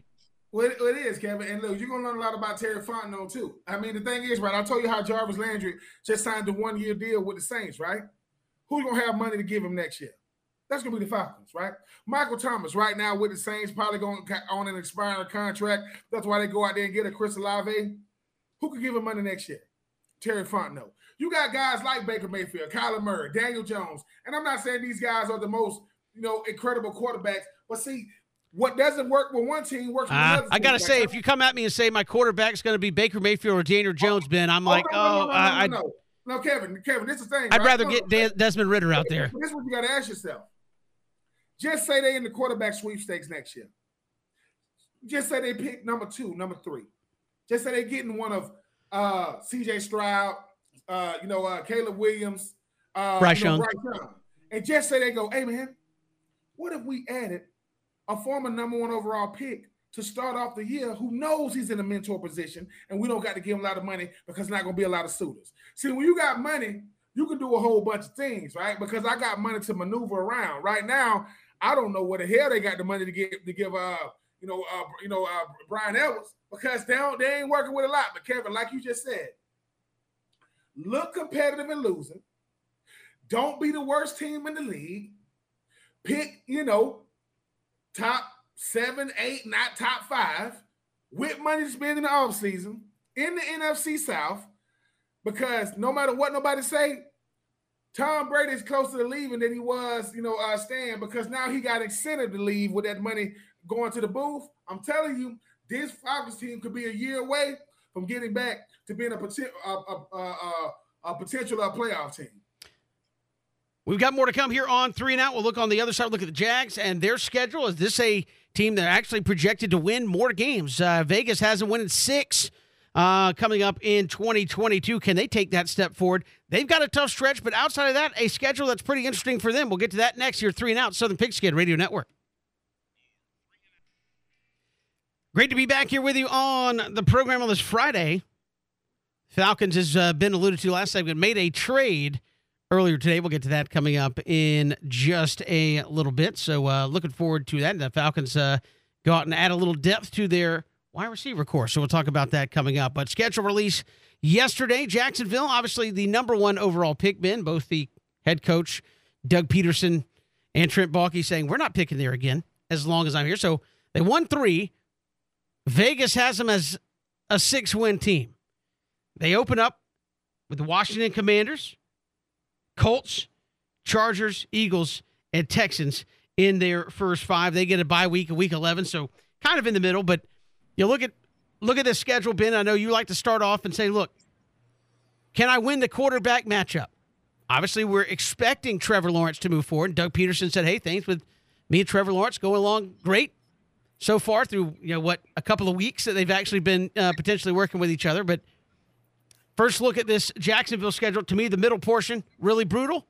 Outside of that, yeah, there's some games that are going to be tough, but there's also a lot of games where, with what you've done offensively, with the way you've addressed some things defensively, should be some more winnable games out there for, for Jayville here in twenty twenty-two.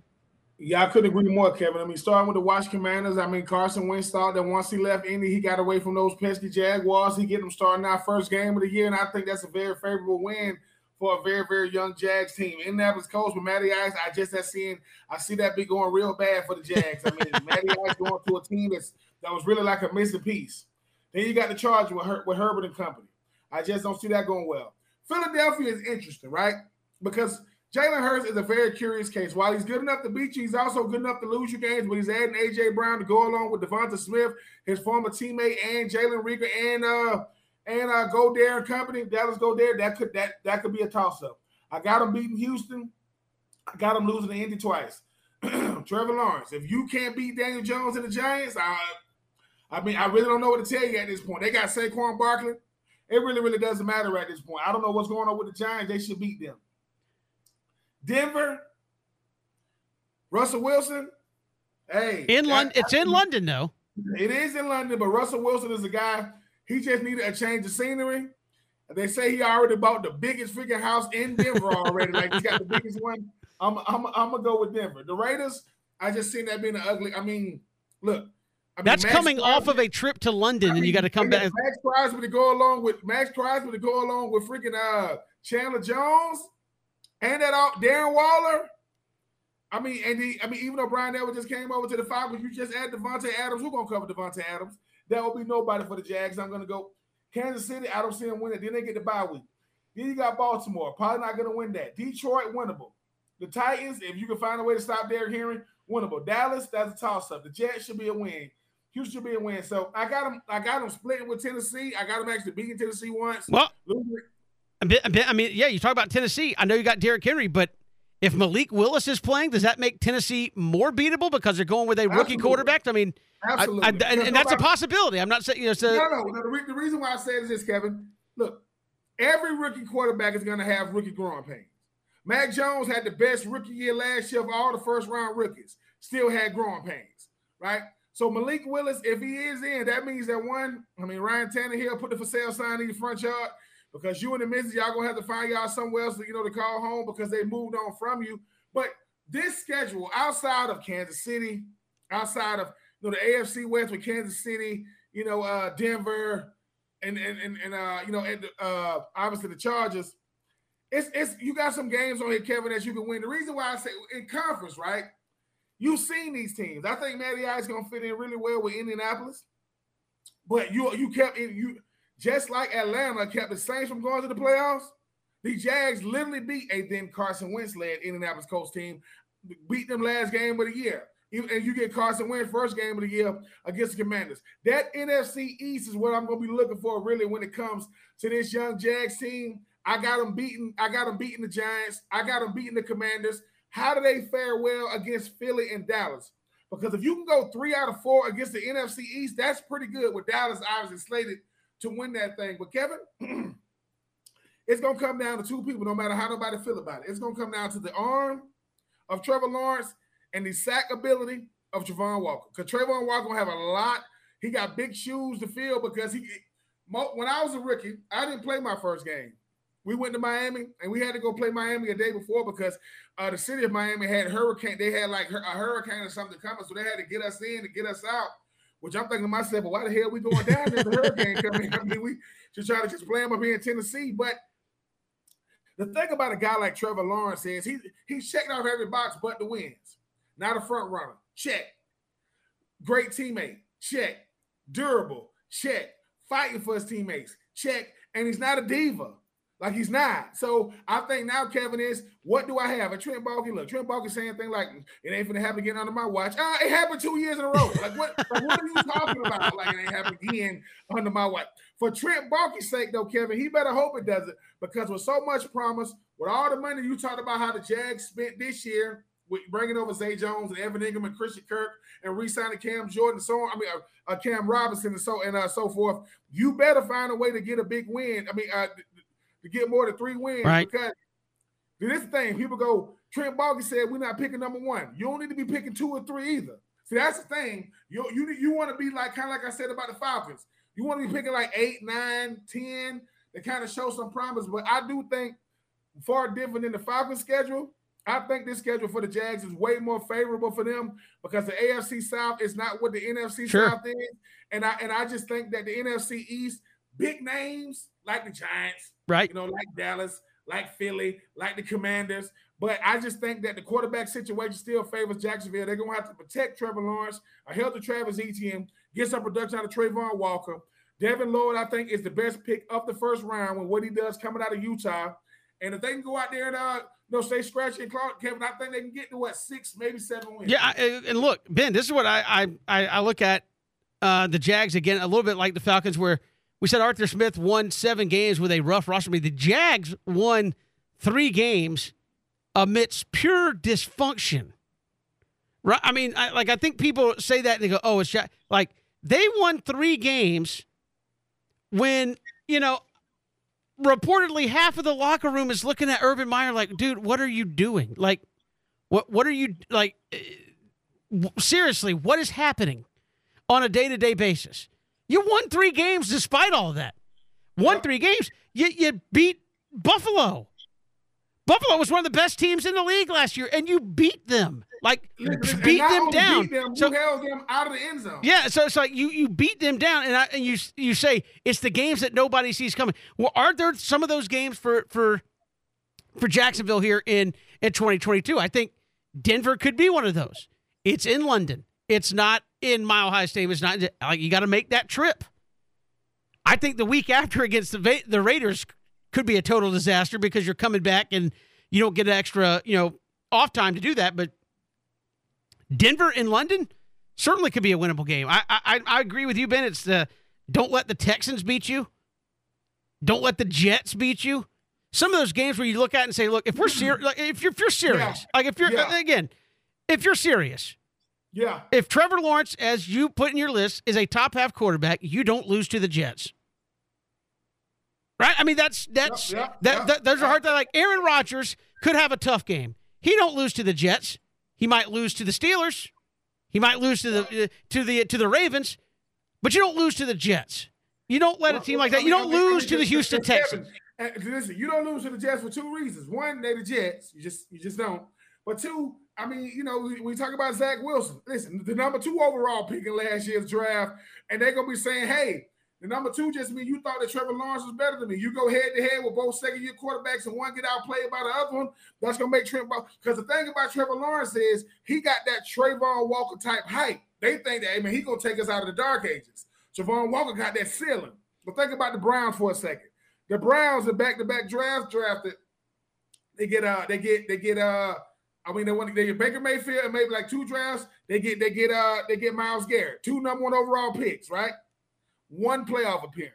I'm telling y'all, your draft your draft order has a lot to do with the culture. You draft in the top five too much.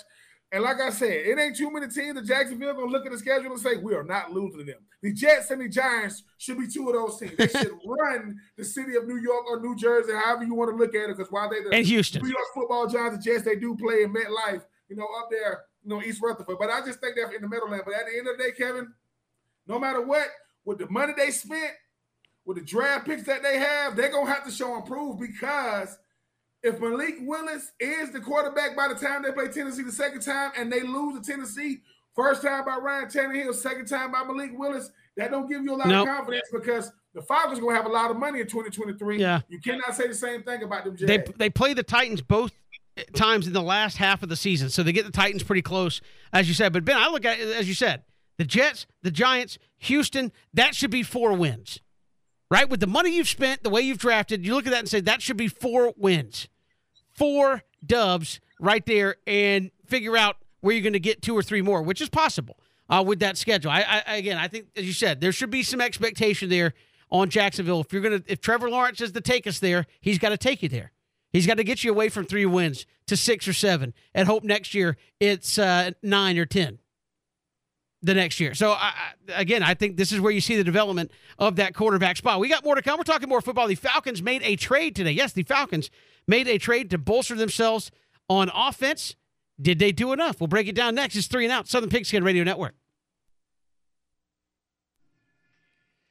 Good to have you back here, Three and Out, on this Friday afternoon. Kevin Thomas, Ben Troop. Braves coming up later tonight against uh, San Diego. The Padres in town four three over the weekend. We'll have it for you all weekend long right here. six oh five with the coverage starting tonight. Afternoon game on uh, Saturday and Sunday. Going to have to get the old uh, Cheerios ready. A little early game on Sunday, eleven thirty, first pitch on Sunday, or eleven forty, ten thirty. We'll have the, or ten, yeah, no, eleven thirty. Saturday mo- or Sunday morning. I'll say that and get it right at some point so I don't confuse the absolute mess out of everybody, but eleven thirty first pitch on Sunday morning. I mean, I think I got that right, Ben, finally. I mean, I'm... Kevin, at, Kevin, at the end of the day, this is this, this, this. For those people who wanted to ever question Kevin's baseball fandom, I want to say when the pandemic first happened, Kevin was up three o'clock in the morning watching Korean baseball. I did watch That's some, yeah. Korean baseball, by the way. I'm not, I'm not, but I'm just saying, Kevin say, look, if I can't get the baseball that I love, I'm just going to get the baseball game that I love. I, Kevin said, I don't know nobody I'm watching, but Kevin out there go three o'clock in the morning, somebody go. The missus get up and go, what are you doing, Korean baseball? What? Listen, I got to have it. So if eleven, Kevin said eleven thirty, eleven, I will say this.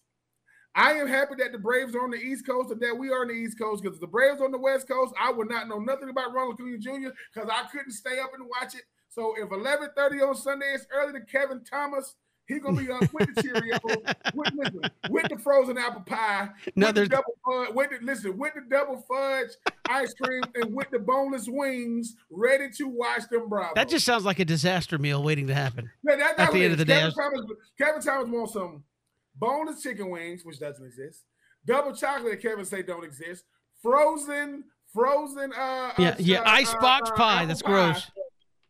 Frozen apple pie, you know, and to top it all off for dessert, he put a nice, juicy, fresh salad. Are salads described as juicy? Is that is that no, a no. Well, well, well, I mean, well, are, I are mean, they? Well, to, to Sam Howell, I mean, he he'll pick a salad over a steak because and a burger because he's never had neither. Crimes. And he doesn't eat, and, Kevin, and he doesn't eat seafood. Yeah, that's a, all of it a crime. Whenever Sam Howell have kids, I don't know if he got kids. His kids are like, Daddy, what the hell wrong with like you? Sam, like Sam Howell's from the South, right? Like he's never had catfish. Yeah, yeah, he's, from, he's, from, he's from North Carolina. I'm saying, but he's never like I don't people like never had fried catfish, like just no, he as said, a he kid. Said, no, he, he said, look, he's I don't eat seafood. Uh huh. I've never had beef or steak. Nope. And I've only had chicken fingers. That's ridiculous. He only eats, he eats chicken. He eats more than chicken, but he only eats yeah. He brings chicken fingers along when he knows like. He needs that chicken option. That's uh, the problematic. I mean, he but... walked in the meeting when I said, pull out your pocket. That boy got chicken strips in his pocket. All right. Falcons made a trade today, Ben. Yeah. Uh, and, uh, you know, a lot of people say, wait, they're making trades now. But yes, The Falcons pick up Bryan Edwards from the Raiders in exchange for a fifth-round pick in next year's draft. So they and they actually got a seventh-round pick from the Raiders as well. So they get Bryan Edwards and a seventh-round pick, and the Falcons send a fifth-round pick in next year's draft to the Raiders. But this is yet another guy, six three, two fifteen. You start looking at the lineup for Falcons receivers, six three, six four. I think even uh, their shortest, quote, receiver now is Cordarrelle Patterson, who's six one, but he's two what two twenty-five. So he's a thicker body. So so so you have a big wide receiver. I think to me, when you look at the, and again, maybe this was just how o- Oakland used him in this first two years, not a whole lot of catches. I think he had thirty-seven for about five hundred yards last year, Ben, but averaged sixteen yards per catch last year, and as a rookie was at like seventeen point two. So this is a guy, again, I'm not speaking for Drake Drake London or Auden Tate, but I don't think the Falcons foresee them as a guy or as guys who are going to average sixteen yards a catch.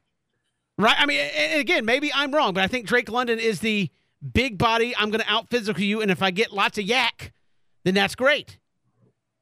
But this seems to be like a move to give you a guy that can force a safety to hang back there in coverage because he can run, he might be able to run by you. But, I mean, sixteen yards a catch is pretty impressive, uh, even in a short amount of time in the league. So a decent receiver to come in.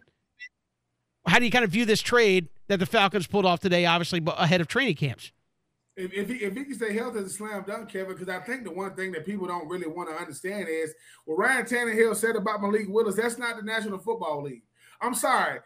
Brian, Brian Edwards understands two things. One, I get a chance to go out there and compete for starter snaps. Two, I got to show Drake London how to run routes at our size. Now, look, man, we're big guys. We're, we're bigger receivers. We're bigger body receivers. I got to show you how this is supposed to look. I know you can do it, but I want to show you how it's supposed to look. And I want to show you how it's supposed to look consistently. And I want to show you how to beat double teams. And I want to show you how to get into your route. I want to show you how to be dependable. Because the thing about sports, I'm going to give people something, and this is free game. If you ever wanted to know why you do or do not play, it comes down to one word, trust. If those coaches don't trust you, you're not playing, and that's any level of football. So what Bryan Edwards there to do is say, look, man, the greatest level of confidence a player can have is if I got a player who I know is competing for snaps with me to play the same position in the same meeting room, and I'm still giving them the game. How can he be better? And if he's better than me, he's better than me. If he's more talented than me, he's more talented than me. But Bryan Edwards is coming in for one, his leadership, and two, he got to show Drake London how to get it done. Might, might even be showing Auden Tate, because Kevin, I know we talking about Drake London, Auden Tate. He's kind of similar to Bryan Edwards. Neither one has been um, headliners. They've been they've been key contributors. So if I am if I'm a six four, six five receiver, I don't want to be watching no Jarvis Landry run no routes. He's six feet, five eleven. No, I'm a big body receiver. So basically, what the Falcons are saying now is, if you six one and you can't if you can't run the football and catch the ball, can't play for us. Ask Cordell. Cordell got to be more than a one-trick pony. But if you are six two, six three and above, you can play tight end, you can play receiver. Why? Because Uh, Bryan Edwards, Bryan Edwards, I mean, he's a, he's a, he's a, he's six three. I mean, Kyle Pitts is all a six five, six six. Drake London is all a six four, six five. Auden Tate is all a six. So, Kevin, like I said, they said what we lack in speed, we make up in catch radius, route running, and being big-bodied receivers. We got, we got to see it. We got to see it out there in the flesh, Kevin, because this year, Bryan Edwards has already been told by Arthur Smith, you're playing in the preseason. Because last year, that stuff didn't work for me. Not trying to be cute, but I will say this. Establishing what you want your, quote, skill position players to look like, that's important. So I appreciate it. If you Bryan Edwards, he went from saying, hey, man, I don't know how I worked into this offense to I got a chance to be a starter. I just got to know how to mentor this young boy named Drake London, who's, go- who's going to who's gonna either be – listen, he's either going to be in front of me or on the other side of me. That, that, that's how you look at it. He's either going to be on the other side of me or in front of me because, well, I was a third-round pick two years ago, and he was the first uh, pick taken at receiver in this year's draft. So I like the pick, Kevin. I think Terry Fontenot is trying to show him, hey, man, I got a little moxie to me. And if Bryan Edwards can go out there and ball, he can, he can wear that red and black for a couple more seasons because of twenty twenty-three, because Bryan Edwards is still under his rookie deal. He wanted, listen, you don't think everybody – I'm not talking about Davante Adams. I'm not talking about Tyreek Hill. Everybody trying to get – what uh, Christian Kirk got. to go to Jacksonville. I won't. I'll take eighty-five million when I've never been when I've never been a headliner. I mean, I'll take less than that. I mean, if we if we if we keep it up. But at, at the same time, though, Kevin, Terry Fontenot is saying, "Look, I'm just looking around the landscape. If I can build a culture in twenty twenty-two, and I got that money in twenty twenty-three, Tom Brady hopefully has got the hell on and moved on to T V. They got a shot to be real good in twenty twenty-three, twenty twenty-two, though." I think they, I think they just laying the foundation. Yeah, and you didn't give up a whole lot. Uh, you, you swapped, you got a player, and you gave up a draft pick, and you, uh, really you didn't give up a draft pick. You moved farther back. You got a later round draft pick for a fifth round draft pick, so you kind of swapped around draft picks, and you get a player that hopefully comes in and helps you out uh, right now. So a little bit of an interesting move there by Terry Fontenot. Again, uh, you had to be creative if you're Atlanta this year, right? You had to figure out a way to make moves happen to keep you under the cap, and so far, he's been able to do some of that and get uh, you know work work magic with what little he's had to uh, to work with as far as cap space is concerned. We've got more to come. We're catching down towards Braves baseball when we come back. Braves and Padres getting ready for a big weekend series in Atlanta. We'll tell you about that and more when we return. It's Three and Out on the Southern Pigskin Radio Network. We are streaming live at E S P N Coastal dot com. Hit us up on Twitter at Pigskin Radio. You can catch us streaming live on Facebook and Twitter as well. Good to have you back here, Three and Out on this Friday. Kevin Thomas, Ben Troop, glad you're making us a part of your day. Braves coming up in just a little bit. We are done here, six oh five. Little afternoon baseball at four o'clock tomorrow for you with the Braves as well. And don't forget, Sunday, they are early baseball, eleven thirty, first pitch on Sunday morning as they wrap it up against the Padres. Yu Darvish, Max Fried. Your pitching matchup tonight should be a really uh, good one there. And then... uh. What was I? I forgot what I was going to say. Oh, it is Friday the thirteenth. That's why I can't think, Ben, because it's, you know, it's finally getting to me. It's, it's, all the vibes it's, it's, are coming down, and I, I, I'm I'm blanked out. It's superstitious not to remember the pitch, the pitching matchup on Friday the thirteenth. Is it? No, it's not. I, that, that's that crazy superstition. Like I said, Kevin, we we didn't realize when we got introduced to weirdos back in the day through superstitions. And if you say, well, it didn't, Ben, I'm superstitious. You're a weirdo. Because that stuff, it's not doing anything. Oh, until you, until you, and, and unless your team is like my team that's never won a World Series, well, that just means your team stinks. It has nothing to do with curses. Can't beat teams like this. Don't get mad at us. We got the bling, and you got the sting of not being able to win that thing. Don't get mad at us. So if the Braves lose tonight, is it Friday the thirteenth? Is that what you're saying? Or just, hey, we got the championship, if, if, it doesn't matter. If the, if, the, if the Braves lose tonight, it will be because Kevin went, went to the restaurant and ordered boneless wings. That's why. So it's a, it's a boneless wings curse. Is that a Friday the thirteenth superstition? Don't uh, don't eat uh, boneless wings on Friday the thirteenth? Yeah, yeah, yeah. But yeah, because if Kevin ordered boneless wings and Sam Howell ordered chicken strips, they're ordering the same thing. Or, you know, if, if, if you go find out Sam Howell's ordering a steak today, Friday the thirteenth, and you know. Oh, yeah. And now Sam Howell's ordering a steak, I would eat his steak. That that that's that's beyond steak. That's not real steak. That's a bunch of that's a bunch of chickpeas made into a patty and fried.